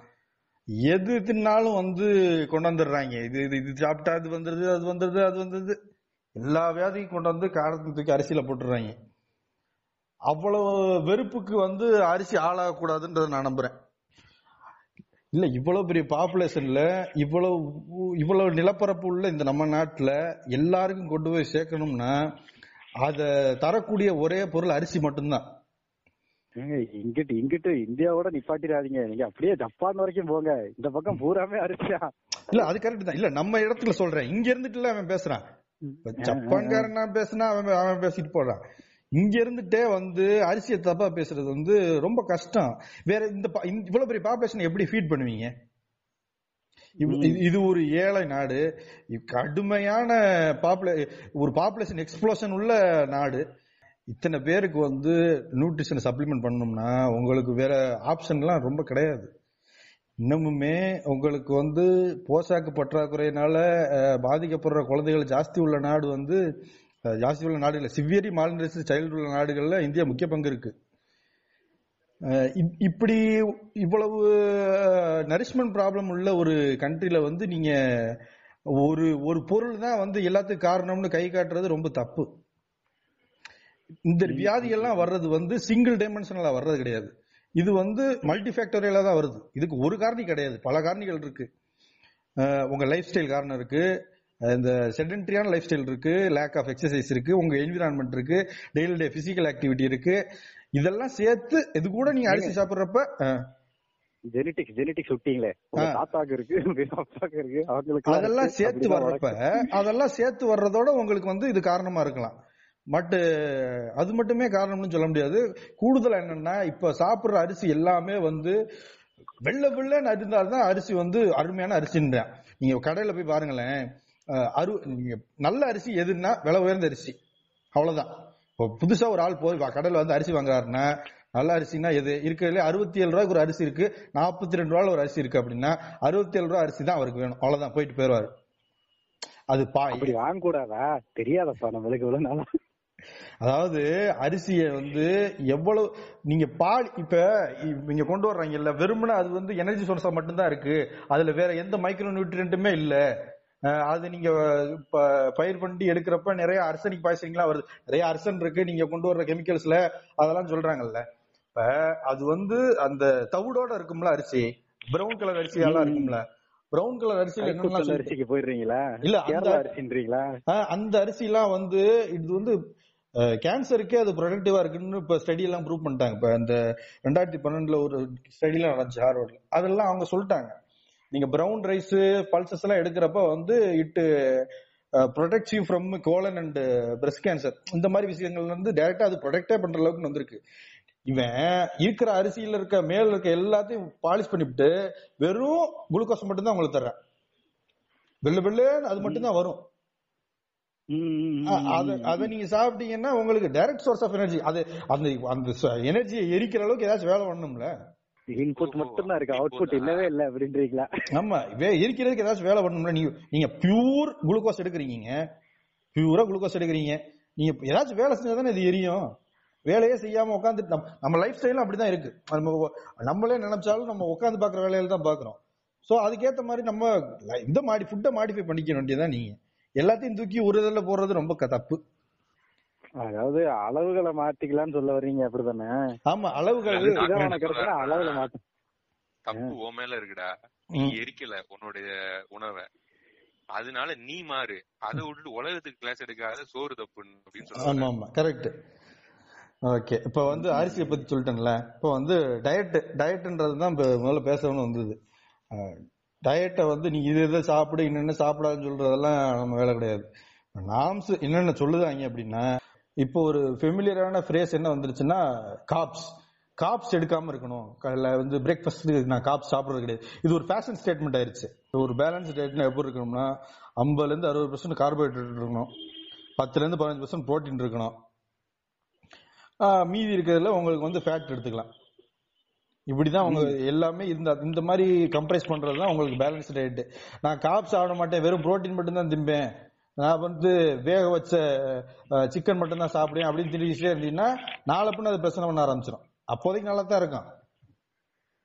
நாளை பின்ன வர்றப்ப பிரச்சனை வரத்தான் செய்யும். அதாவது அந்த பேலன்ஸ் டயட்னா எல்லாமே அது அதுக்கு எல்லாமே- எவ்வளவு எவ்வளவு உனக்கு தேவைப்படுதோ அவ்வளவு அவ்வளவு சாப்பிடணும் அப்படின்னு சொல்ல வரீங்க கரெக்ட் அது வந்து ஒரு அஞ்சரை பெட்டி மாதிரி. அது அதுக்குன்னு அது அது கொஞ்சம் இடம் இருக்கு. அது அதில் அதை போட்டு வைக்கணும். அதே மாதிரி அதுக்கு எவ்வளவு சாப்பிடுறியோ அதுக்கு ஏத்த மாதிரி கொஞ்சம் வேலையும் செய்யணும். வேலையும் செய்யணும் வேலையும் செய்யணும். இப்ப இந்த WHO வந்து ரெண்டாயிரத்தி இருபத்தஞ்சு ஒரு கோல் கொடுத்துருக்கு. என்னன்னா குளோபல் நம்ம குளோபல் பாப்புலேஷனோட உப்பு இன்டேக் வந்து முப்பது வருஷத்துக்கு குறைக்கணும். ஏன்னா கண்டபடி உப்பு திங்கிட்டு இருக்காங்க எல்லாவனும் உப்பு அப்படி தின்னப்படாது அப்படின்னு சொல்லி முப்பது பர்சன்ட் இப்ப சாப்பிட்றதுல இருந்து முப்பது பர்சன்டா உப்பை குறைக்கணும்ன்றது அவங்க கோல் கூடுதலா வந்து இந்த டயபெட்டிஸ் ஒபிசிட்டி இதெல்லாம் வந்து குறைக்கணும் அப்படின்றத அவங்க கோலே இப்போதைக்கு வச்சிருக்காங்க. உப்பை குறைக்கணுமா? ஆமா. எல்லாத்துலயுமே இருப்பீங்க உப்பு இல்லா பண்ண குப்பை இல்லைன்னு சொல்லிக்கிட்டு என்னடா உப்பை குறைக்கன்னு ஆறு கிராம். தான் ஒரு நாளைக்கு உப்பு எடுக்கணும்னு இருக்காங்க. ஆறு கிராமா? ஆறு கிராம் தான் உப்பு எடுக்கணும்னு இருக்காங்க. நீங்க அதான் இப்ப நீங்க ஆறு கிராம் உப்பு எடுக்கிறதுனால என்ன பெனிஃபிட் கேட்டுக்குங்க? பிபி குறையும். ஹார்ட் டிசீஸ் ஏதாச்சும் வர்ற மாதிரி இருந்துச்சுன்னா குறையும். ஸ்ட்ரோக் ஏதாச்சும் வர்ற மாதிரி இருந்துச்சுன்னா வாய்ப்பு குறையும். சாய்ஸ் இஸ் யோர்ஸ் சோடா கூட சால்ட் சோடா தான் குடிப்பேன் ஆமா ஆமா ஆமா ஆமா அப்புறம் வந்து ப்ரொமோஷன் ஆஃப் பிசிக்கல் ஆக்டிவிட்டியும் ப்ரோமோட் பண்றது பெருசா பண்ணணுங்க. பிசிக்கல் ஆக்டிவிட்டி வந்து ப்ரோமோட் பண்ணாம வெறும் டயட்ல மட்டும் இருந்துட்டு எல்லாம் சரியாயிரும் உடம்ப டோன் பண்ணிடுவேன்றதெல்லாம் முட்டாத்தனம். ஆமா ஆமாங்க இங்க நான் கூட போன தடவை வெயிட் ரிடக்ஷனுக்கு என்னென்னலாமோ தேடி கீடி படிச்சதுல வந்து இதுதான் சொல்றாங்க. Twenty percent physical activity eighty percent diet அப்படின்னு. அதாவது ரெண்டும் இல்லாமலாம் பண்ண முடியாது. ரெண்டும் சேர்ந்து பண்ணா நல்லா தான் பண்ணணும். ஏதாவது ஒண்ணு மட்டும் பண்ணா அது டெம்பரரி சொல்யூஷன். பின்னாடி வேற மாதிரி ஆ ஆயிப்போம் கரெக்ட் அதுதான். இமிடியட் ஆக்ஷன் வந்துரும். லாங் டேர்ம்ல அது பிரச்சனை தரும். இப்ப நீங்க பிசிக்கல் ஆக்டிவிட்டி நீங்க ஒரு ஒரு பிசிக்கல் ஆக்டிவிட்டி எடுத்துக்கலாம் நீங்க ஒரு ஓடுறீங்க இல்ல கிரிக்கெட் விளையாடுறீங்க ஏதோ ஒண்ணு பண்றீங்கன்னா அது அன்னைக்கு நாள் முழுக்க எப்படி இருக்கும் உங்களுக்கு? இன்னைக்கு ஏதோ நம்ம சாதிச்சிட்டோன்ற ஒரு ஃபீல் இருக்குமா இல்லையா? கண்டிப்பா கண்டிப்பா. நல்லா ஒரு இருபது நிமிஷம் நடந்து போனாலே சே இன்னைக்கு நடந்திருக்கோம் அப்படின்னு ரொம்ப ஃபீலா அப்படியே ஸ்லோ மோஷன்ல எல்லாம் ஃபீல் பண்ணி. உங்க மூடவே அந்த அந்த நாளோட மூடவே எலிவேட் பண்ணிரும். உங்க செல்ஃப் எஸ்டீமை பூஸ்ட் பண்ணிரும் அப்புறம் வந்து டிப்ரெஷன்லாம் இருந்துச்சுன்னா அது வந்து ஒரு மேர் மேஜர் காரணி. அதெல்லாம் குறைக்கும். சோ பிசிக்கல் ஆக்டிவிட்டியை நீங்க நிறைய பூஸ்ட் பண்ணணும். அதுதான் சொல்ல வருது. டாபிக் உடைய ஃபுட் ஃபுட்டுடைய ஃபர்ஸ்ட் கொஞ்ச நேரம் வந்து நான் ரொம்ப ஹை ஹை எனர்ஜில இருந்தேன். டிப்ரெஷன் ஆயிட்டேன் டாக்டர் நடங்க எந்திரிச்சு நடங்க குட்டு குட்டுன்னு ஓடுங்க.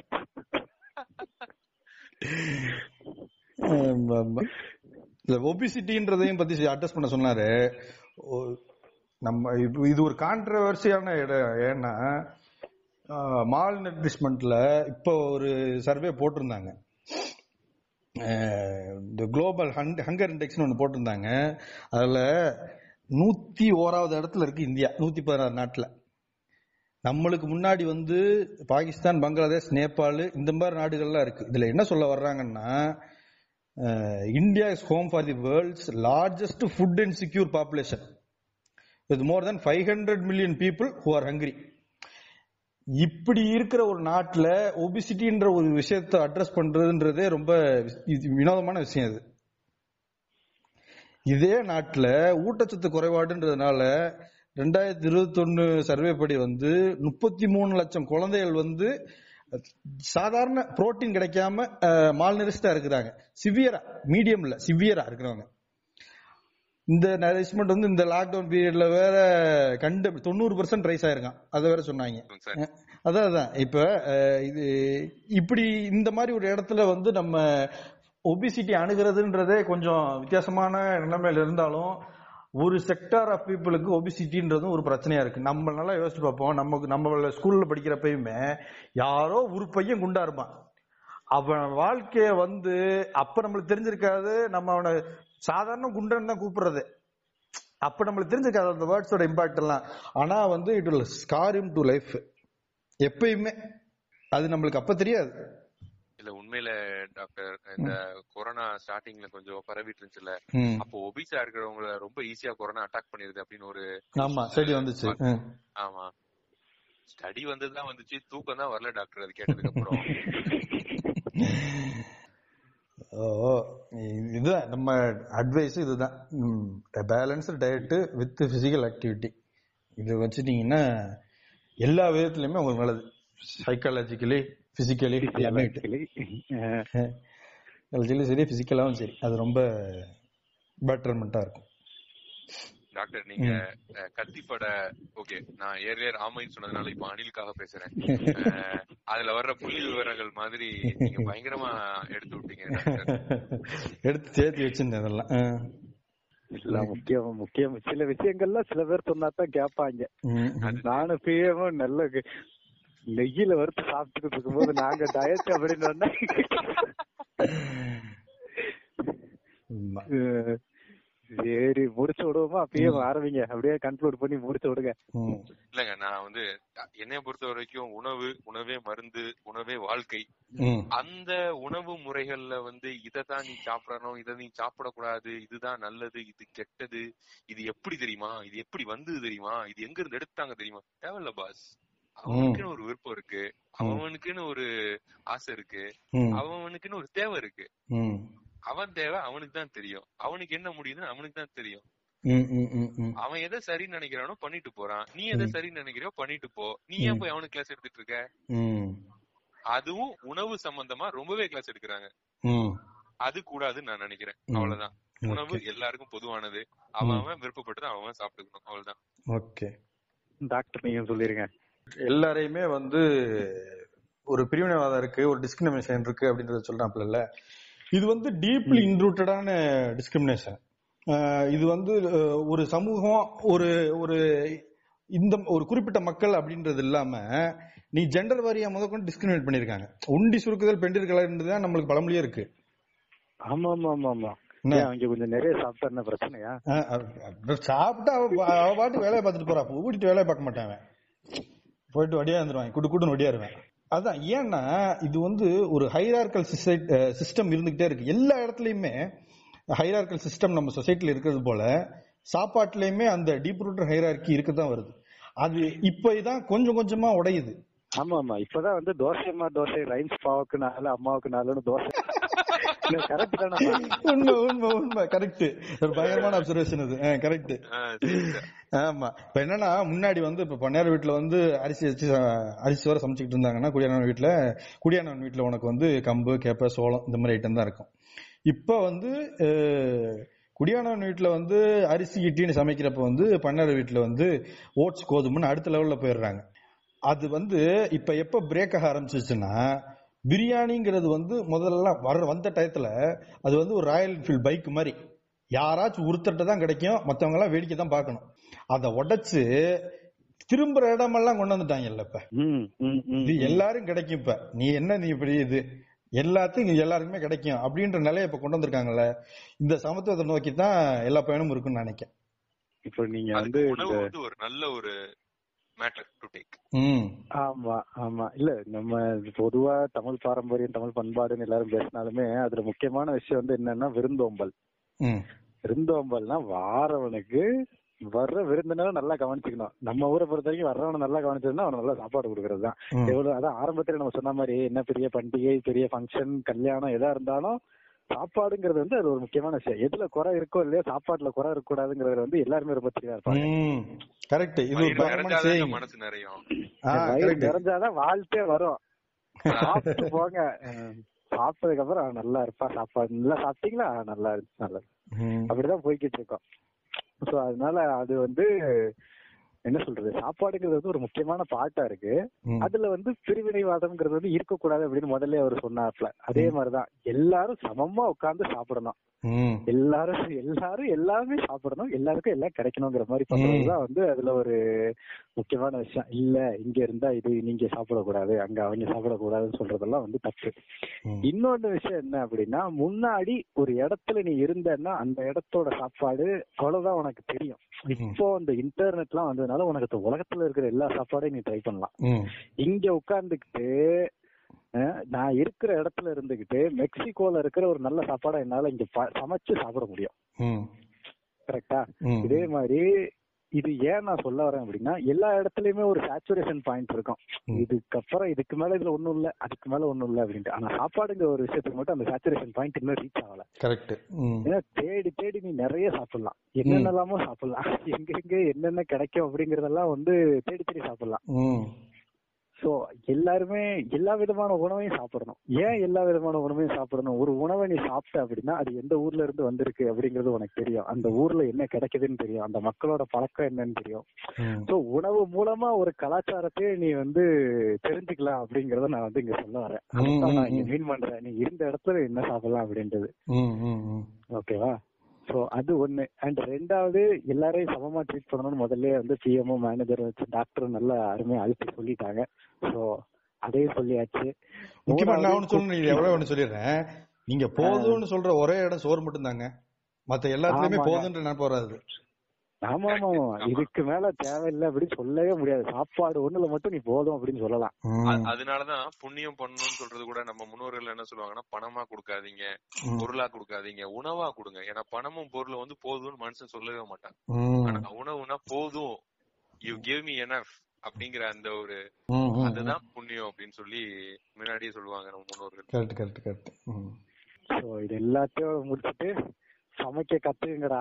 கஷ்டப்படாதீங்க சமைக்க கத்துக்கடா அப்படின்னு சொல்லிட்டு முடிச்சிடலாம் okay right Teynampet supermarket இறங்கு.